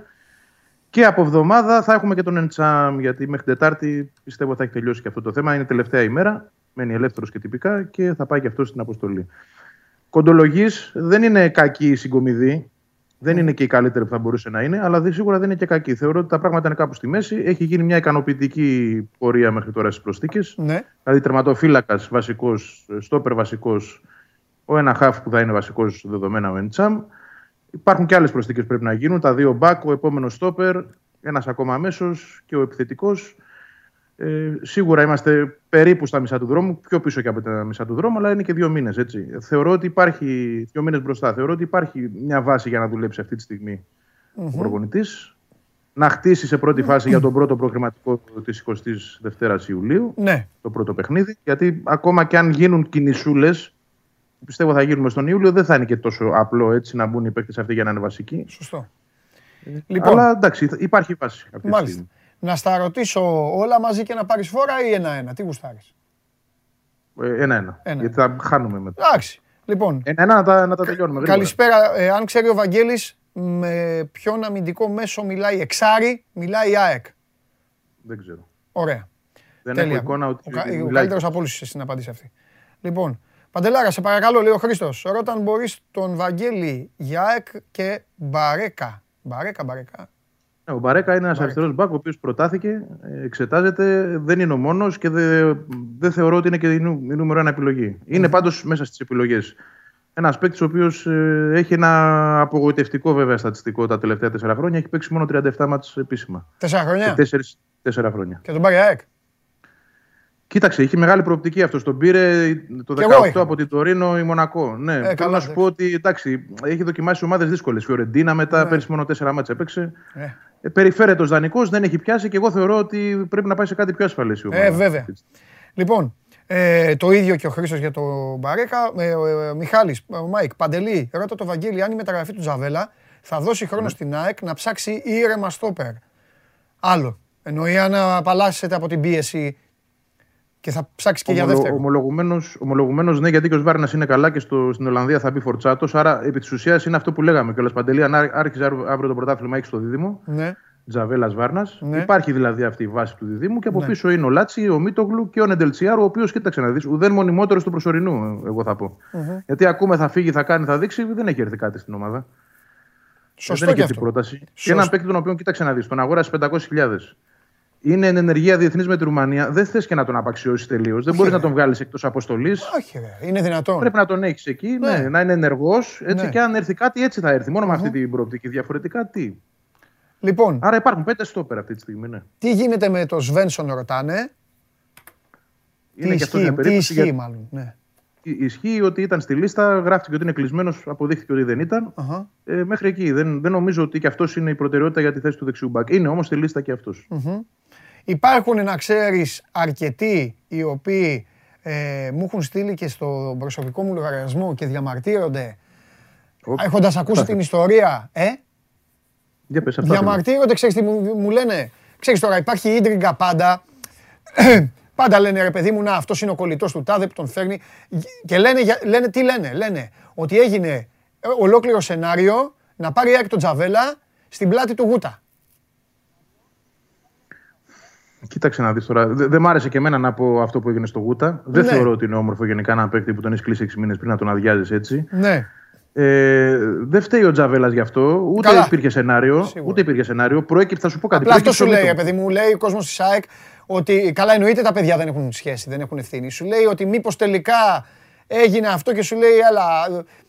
Ε, όχι, να πάρουμε τον Τζαβέλα. Να πάρουμε τον Τζαβέλα, έλα, μωρέ, πέ- έλα τον άλλο, έλα, ξεφορτώσ' τον, ξεφορτώσ' τον. Κατάλαβες; Όχι, προ- Και στην προέκυψε ο τελική Μίτογλου. ρωτάνε κιόλας, ρωτάνε, είναι Ναι, συμφέρουσα καλά για την κάνουν, ομάδα; εντάξει. Γιατί πάνω απ' όλα είναι η ομάδα, καταλαβέ. Είναι συμφέρουσα αυτή η τράμπα, αν, αν υποθέσουμε ότι έγινε έτσι στο μυαλό; Η γνώμη μου είναι ότι ο, ο Γούτας είναι καλύτερος από τον Σβάρνα, καλύτερος από τον Λάτσι. Η, γνώμη, η δική μου γνώμη. Ναι, έτσι. ναι, τη καλύτερος, γνώμη σου. καλύτερος από το Χνίτ που φεύγει και από όσα έδειξε ο Νεντελτσιάρου, ίσως είναι καλύτερος και από αυτόν. Άρα, εγώ θεωρώ ότι δεν έγινε σωστή η επιλογη Από εκεί και πέρα όμως, από τη στιγμή που πάρθηκε ο Τζαβέλας, που προσθέθηκε, γιατί αυτό δεν ήταν αναμενόμενο να συμβεί, ο Μίτογλου, Ναι. μαζεύτηκαν πολλοί. Αν ήταν και ο Γούτας δηλαδή, αυτή τη στιγμή θα ήταν έξι. Ναι, εντάξει. Προτίμησε η ΑΕΚ λοιπόν να μην ενεργήσει την ομάδα και προφανώς θα πάει και σε έναν ακόμα στην πορεία. Δεν μπορεί να μείνει με αυτούς. Οκ. Εννοώ για βασικό έτσι, Παντελή. Ναι, ναι, ναι, ναι, ναι, 100%.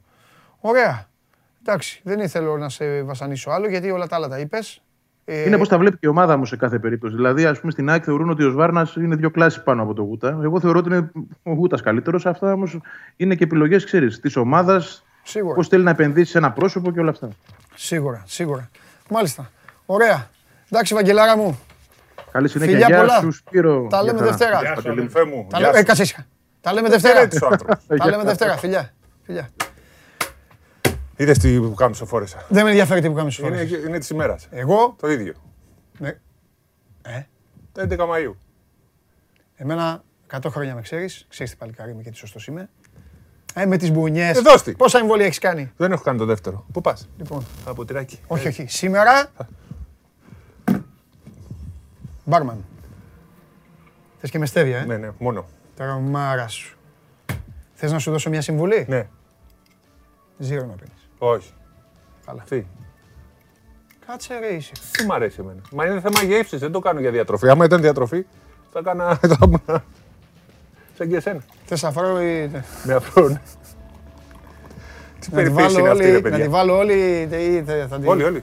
Φέρε εδώ, ρε. Όλοι, όλοι. Μάλιστα. Αν και έχω φέρει μπριάμα από το σπίτι Όλοι. και ήθελα να την πιω μαζί με τον μπριάμα, αλλά την να μου δώσει δεύτερη. Ε, δεν έχει. Σαββατοκύριακο δεν θα πάρω. Τε, φέρ το μπουκα- το- Α, ευχαριστώ. Πω, πω, πω, Για τον πω, μπριάμα. πω. Είσαι μεγάλος. Έτσι. Ήρθες παντελονάτα Ναι. σε αυτή την εκπομπή στις 11 του Μάη. Τι, γιατί έγραφες 11 Ιούνιου, ρε Ανώμαλε; Δεν έγραψα εγώ κάτι. Ε, Απλά με- μου το, στείλανε βίντεο μήνυμα. που, το βίντεο που βγάλαμε. 11 Ναι. Μάη ήρθες και είπες Δεν το κάναμε βίντεο τότε. ότι ο πρίφτης, ο πρίφτης θα είναι ο προπονητής του Παναθηναϊκού. Και είπες, θα βάλουμε και στοίχημα. Η κοκακόλα αυτή. Είναι το στίγμα Ε, του ρε, εγώ Γκέρι. γιατί να βάλω κακομίρι, ρε. Μήπως και εγώ έλεγα αφήστε τον κατασύσικο. Λοιπόν, η κοκακόλα αυτή σου αξίζει. Έχεις Στην αποθεωθεί. υγεία εδώ του και- πρίφτη. Θα κάτσω. Αχ, Και δεν λέω και τίποτα προς τιμήν σου. Ναι. Ούτε απασφαλίζω, ούτε τίποτα. Δευτέρα θα απασφαλίσω. Ναι. Έχω δει τη δωδεκάδα που πάει, έχω δει τι έχει πει πάλι ο Πιτίνο και Δευτέρα θα γίνει κόλαση. Καλά, δύο η ώρα τη νύχτα παίζουμε. Τι Δύο και θέλει, πέντε. τι θέλει live ο Βλαχόπουλος στις 10 το πρωί; Το έχουν ξεχάσει στις 10 το πρωί τι έχει γίνει. Άκου τι Τι γίνεται. λέει, τι τα live, 12 ώρα έχουμε εκπομπή ρε. Ε, Σχόλια, έχει Euro. Ίδιες μέρες. Επίσης, επειδή Α, θα πω για Euro, ε. Θα πω για Euro, γιατί σας άκουσα και. Θέλω κάτι να πεις ε, και Για κάτι Euro. άλλο. Εξήγησε μας κάτι γιατί διάβασα το... Είχε, ε, είχες βάλει τη Βάλια και έγραψε το πρόγραμμα. Ναι. Η Βάλια γράφει λοιπόν, ε, επειδή, όχι ότι έχει κάνει λάθος η Βάλια, απλά να μου το εξηγήσει γιατί σε αυτά είμαι εγώ ο Χαζούλης. Γράφει ε, δύο η ώρα Τετάρτη. Αυτό τι είναι, Τρίτη προς Τετάρτη. Τρίτη προς Τετάρτη, κανονικά. Δηλαδή, Είναι- δηλαδή Ξυπνά- θα δω Αγγλία-Γερμανία, Όχι. τι όχι; Η Ναι. Τετάρτη παίζουν. Θα, τι, άφησε με να ολοκληρώσω. Θα δω Αγγλία-Γερμανία, θα δω μετά το, το Βάσανο Ουκρανία-Σουηδία, θα κάτσω μετά λίγο με την ησυχία μου, μία ωρίτσα, δύο, θα δω μία ταινία, δεν ξέρω τι θα κοροϊδέψω εσένα σου στείλω και δύο ώρες και είναι το μάτς. Αν. Αν... Αυτό μου είπες. Περίμενε. Η Αγγλία-Γερμανία Τετάρτη βράδυ δεν παίζουν. Τρίτη παίζει. Α, Τρίτη. Τρίτη, επτά Έτσι η ώρα. είπατε πριν, ρε παιδιά. Ποιος Τετάρτη το είπε; είπατε. Στην εκπομπή βάλε. Ρε πει κοκακόλα πίνεις, ρε, όχι Ρε τίποτα άλλο. φίλε, Ρε είσαι καλά. ρε φίλε, το άκουγα, έκανα μπάνιο και σας άκουγα. Τρως Ή- φάσκελα, σε μουτζώνουνε. Σε μουτζώνουνε. Ωραία, θα... πάμε στο βαρ. Γυρίστε βαρ; πίσω με Θέμη και Κέσσαρη να δείτε Α, τι είπατε. να διακόψουμε στο βαρ. λίγο. Στο βαρ. Παρακαλώ, στο βαρ. Πήρε ένα- Α, ρε παιδιά, γιατί τον σκοτώνω, του βάλα και εγώ αγόλα. Λοιπόν, Ωραία, ε, το βάλτε στο βαρ να ακούσουμε τι, είπανε, τι είπατε στο τέλος, εκεί που μίλαγε ο Θέμης με το. Γιατί εκεί εκνευρίστηκα. Γιατί ξέρεις, εγώ, εγώ στο σπίτι είμαι, σας βάζω, ακούω. Κάνω, γυρνάω, σας ακούω. Ναι. Λοιπόν, καταρχάς, είπατε για τη Δανία ότι αδικήθηκε από το αποτέλεσμα. Μίλα εσύ μισό λεπτό γιατί μου στείλει ένα μήνυμα ο Μακίσικ. Ναι, ουχ. Να το απαντήσω. Έλα, να τα αφήσουμε αυτό με το Μακίση, γιατί Όχι, δεν ρε, έχω εσύ- και τίποτα προσωπικό με τον άνθρωπο, Καλά, αφού όχι. όλοι τον θέλετε και εσύ τον Σου είπα στηρίζεις. κάτι, σου Εσύ, εσύ τον στηρίζεις. εσύ Σου είπα τον κάτι θέλεις. ότι έστειλε- σου είπα κάτι ότι έστειλε για σένα. Γιατί μόνος σου έχεις τη μηγά. Ε, Φυσικά και εγώ, όλοι μου λένε για How το... are you, my friend, λέει. Α, Α, εσύ. είσαι, α, α, Άρα είναι της Μορίας κι αυτός. Ναι, δεν- Ναι, Α, βλέπω, ακού- το, βλέπω το show μου λέει και τέτοια. Είστε τρομεροί. Τι καλό παιδί αυτό απέναντί σου. και Θα τέτοια. κάνω και βίντεο, παίζει στο YouTube. Δεν δεν σου είπε, γιατί που κάνει κάτι στο YouTube. Με μένα θα κάνει. Έλα, λέγε τώρα. Τι Εντάξει, θες, ωραία, ε. Είσαι και μην πήγες η Μορία, κράτησε τη θέση, δεν τον ακουμπάει κανένα. Δεν πειράζει, εντάξει. Πάμε. Τι θες να πεις για το Euro; Λοιπόν, για το γύρο. Είπατε για το Δανία-Βέλγιο. Ξεχάσατε να πείτε ότι προηγήθηκε η Δανία, η ομαδάρα, Μάλιστα. αλλά ε, έλειπε ο Ντεμπρόινε. Μόλις πήγε ο Ντεμπρόινε 2-0 το δεύτερο ημίχρονο. Ναι. 2-0, έτσι. Και άμα ήθελε ο Ντεμπρόινε πήγαινε 4-0. Ναι, Επίσης λέγατε για την Πορτογαλία. μάλιστα. Την έχουμε ξεφτιλίσει; Όχι, αλλά με τρεις παίχτες που δεν μαρκάρουν. Αηδιαστική ομάδα. Έτσι. Όσο παίζει ο Ρονάλντο, δεν μπορεί να παίξει κανένας άλλος παίκτης εκεί πέρα.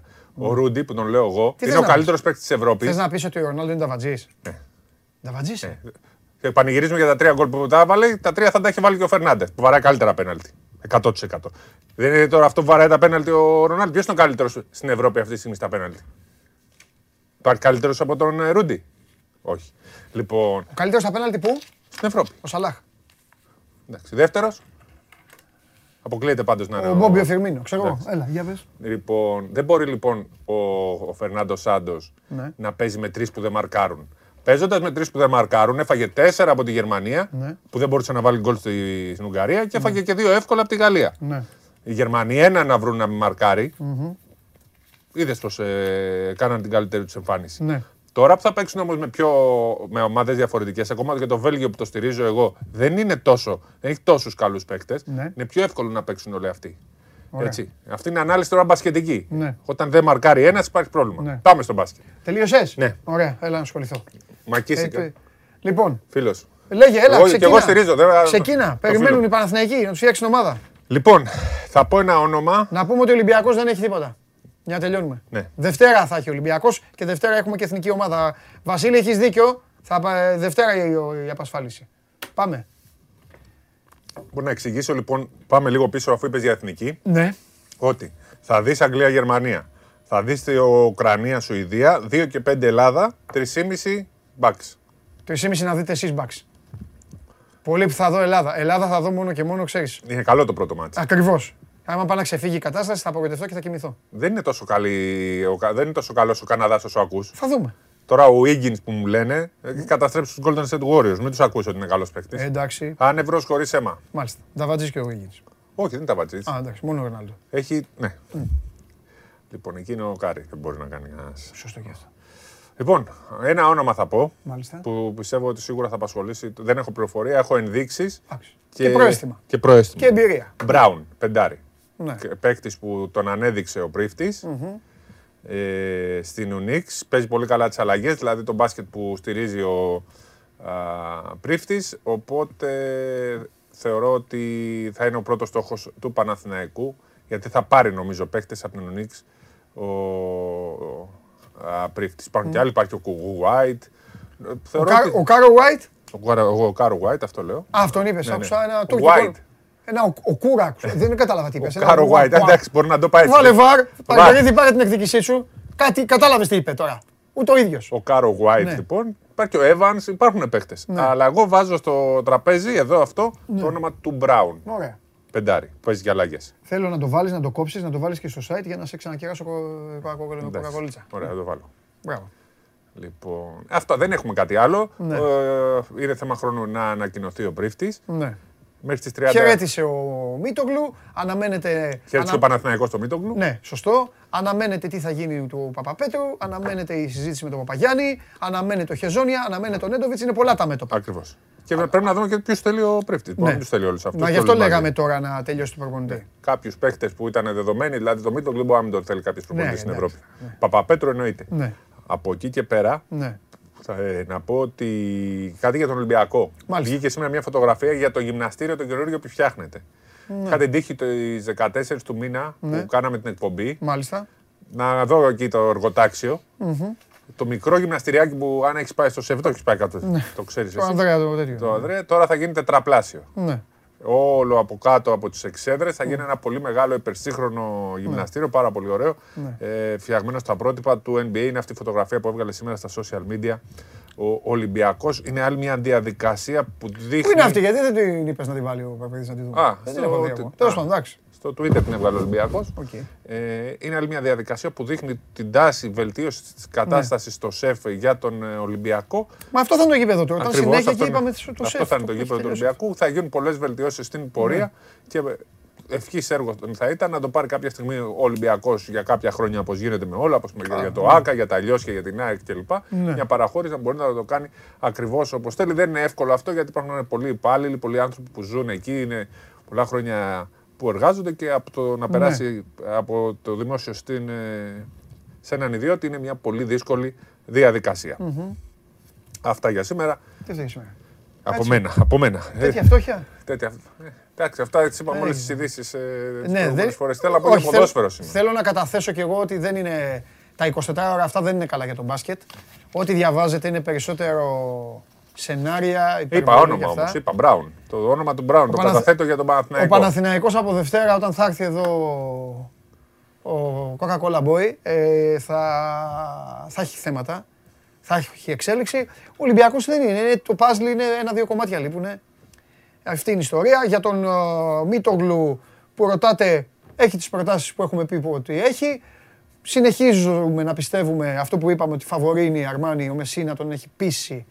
Αλλά είναι και άλλα θέματα. Είναι άλλα θέματα, είναι θέμα εντάξει, είναι θέμα αυτό. Έχει την πρόταση του Ολυμπιακού, είναι Ελλάδα.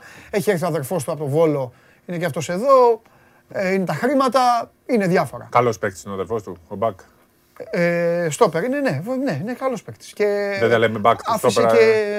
Ε, άφησε και... Center back εμείς τους λέγαμε. Εντάξει. Έκανες ολόκληρη ανάλυση για το Euro. Τώρα ρωτάς. Όχι, πώς επειδή λέγεται τον τον είπα- back τον είπα και αν είναι back και καλός είπε ο- στόπερ. Ο και αδερφός λέω- Μητογλου. Ε, Δεν τον ξέρω. Α, Τον εντάξει. έχω διαβάσει ότι έπαιζε στο Βόλο. Πώς σου ξέφυγε; Ε, δεν, δεν τα βλέπω. Δεν ε, κάθομαι να βλέπω τώρα και Βόλο. Δεν έβλεπα τους καλούς εκεί που βάζαν τα γκολ. Έναν ε, Εντάξει. ε, ξένο που είχαν. Εντάξει, εντάξει, εντάξει. Αλλά για το Euro τώρα. Λοιπόν, είναι επειδή άδικο. έρχεται εδώ ο κόσμος Ναι. και τα έχεις βάλει με την ατάκα που είπε ο Κέσσαρη, κάνει ο κόσμος το βαρ. Ναι, ναι.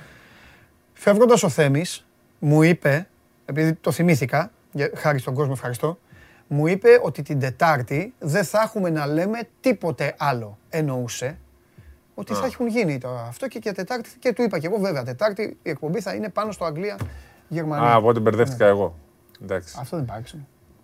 Τρίτη είναι. ε. Εντάξει, έχασα στο βάρ. Ε, Νόμιζα ότι ήταν πέναλτι. Ρε, παιδιά. Λοιπόν, ε, να χαιρετήσουμε, να ευχηθούμε καλό Σαββατοκύριακο στους φίλους μας, Ναι. γιατί πάω να δώσω μάτς τώρα με εμβόλιο, να δούμε τι θα Ο- γίνει. Λοιπόν, από Δευτέρα Δεν έχουμε σε- Wimbledon. Προολυμπιακά ξεκινάνε. Μου, τι Ποδόσφαιρο. Wimbledon ξεκινάει. Όπα, όπα. Και δύσκολη κλήρωση για Αυτό ο είναι, το- Τσιτσιπάς. αυτά είναι του Παντελή Βλαχόπουλου. Ναι. Ο Παντελής Γιατί; Βλαχόπουλος κάνει live με τέτοια. Ναι, αλλά Μόνο ο ασχολούμαι. Βλαχόπουλος κάνει. Μο- Τα, τα μπαλάκια του τέννις Τι άφο είναι, είναι του δύσκολη, Βλαχόπουλου. δύσκολη κλήρωση Και οι ο ρακέτες. Τσιτσιπάς. Για πες. Τι άφο, τι άφο. Τι είναι αυτό; Καλός. Αμερικανός. Δεν το είπα ειρωνικά. Ναι, τι; άφο, καλός είναι. Ρε, τι δυνατός. νούμερο είναι; Ε, δεν θυμάμαι τώρα, αλλά είναι καλός ο Τιάφο. Είναι δύσκολη κλήρωση. Ρε, ο άλλος είναι νούμερο 4. Ναι, ρε, αλλά ξεκινάς με το 380 συνήθως, όχι με καλό. Και αυτός τι είναι, σκέτο 80. Ναι, πρέπει να είναι εκεί, το 40 κάπου εκεί. Δεν είμαι ειδικός, αλλά είναι καλός, τον ξέρω. Δηλαδή, ταινίστα που τον ξέρω, αποκλείται να μην είναι καλός. Α, Τιάφο είναι γνωστός. κινδυνεύει ο Τσιτσιπάς δηλαδή. Ναι. Ω, Κινδυνεύει. Το κοράκι. Και το κακό είναι ότι μάλλον θα παίξουν και οι δύο Δευτέρα. Και η Σάκαρη. Λοιπόν, όπως είδατε, ο Σπύρος Καβαλιαράτος ήρθε να μιλήσει για μπάσκετ, σας έκανε την ανάλυση του Euro, έκανε τις επιθέσεις του. Μίλη... Η Σακ- Τι θα παίξουνε, Μαζί και την ίδια μέρα και η Σάκαρη. Δευτέρα μάλλον και οι δύο. Κάτσε γιατί έχουμε και τον Γιώργο, άλλος ταινίστα. Ναι, ναι. Τι είναι, νούμερο 56 είναι. 56, βλέπεις είναι καλός. Το 56 είναι καλό για πρώτο αντίπαλο. Πρέπει Ρε, να ο άλλος παίξει- είναι 4. Ναι, ρε, αλλά συνήθως παίζει με τα 300, με τα 200, με τα 150. Δεν μπορεί να παίζει με την. Ήταν δύσκολη κλήρωση σου λέω για πρώτη φάση. Για πρώτη. Δεν είπα να παίξει Η προημιτελικό. Γερμανία έπαιξε με την Πορτογαλία και η Γαλλία με τη Γερμανία, την Πορτογαλία. Έτσι. Τι να κάνουμε, έτσι είναι Εντάξει, οι κληρώσει. εντάξει. Ρε, Λέμε. εσείς, έλα ρε, ό,τι να είναι, άμα είσαι καλός κερδίζεις. Σήμερα έχουμε και το μεγάλο Έλληνα, 6,5. Ε. Λοιπόν. Το πες. Φεύγουμε. Έχουμε μεγάλο Έλληνα που παίρνει εισιτήριο για Ολυμπιακούς. Μεγάλος Έλληνας είναι ο δεύτερος μεγάλος Έλληνας, είναι ο Πετρούνια. Ναι. Εννοείται. Έτσι. Εννοείται. Έτσι, ρε. Λοιπόν, Μεγάλε. ναι, Με τη είπα Πετρούνια. Λοιπόν, φιλιά πολλά. Ευχαριστώ πολύ. Είμαι ο Παντελής Διαμαντόπουλος. Ευχαριστώ που μείνατε κοντά μας και αυτή την εβδομάδα. Δευτέρα στις 12 η ώρα. Ο κύριος από εδώ θα περάσει έξω τώρα μαζί με, δύο όλα τα κοκακόλες. κουτάκια, με όλα τα κουτάκια του ναι, και με δύο κοκακόλες. Να είστε καλά, να δείτε Euro, να δείτε τις ομάδες σας που αρχίζουν τα φιλικά. Να παρακολουθείτε με ηρεμία τις μεταγραφές, να πιστεύετε τα μισά και κάτω από αυτά που βλέπουν τα ματάκια σας και ακούνε τα αυτάκια σας. Και όλα τα υπόλοιπα θα τα βρούμε στις 9 σήμερα Euro Quiz με τον Πέτρο Πολυχρονίδη. Μπείτε να παίξετε. Παίζει ο Καβαλιαράτος. Τελευταίος βγαίνει, αλλά δεν έχει σημασία. Πάνω απ' όλα, ο Σπύρος είναι πάντα εδώ και σας λέει ένα μήνα πριν ποιον προπονητή θα πάρει η ομάδα σας. Εντάξει, όχι ένα, ενάμιση. Φιλάκια.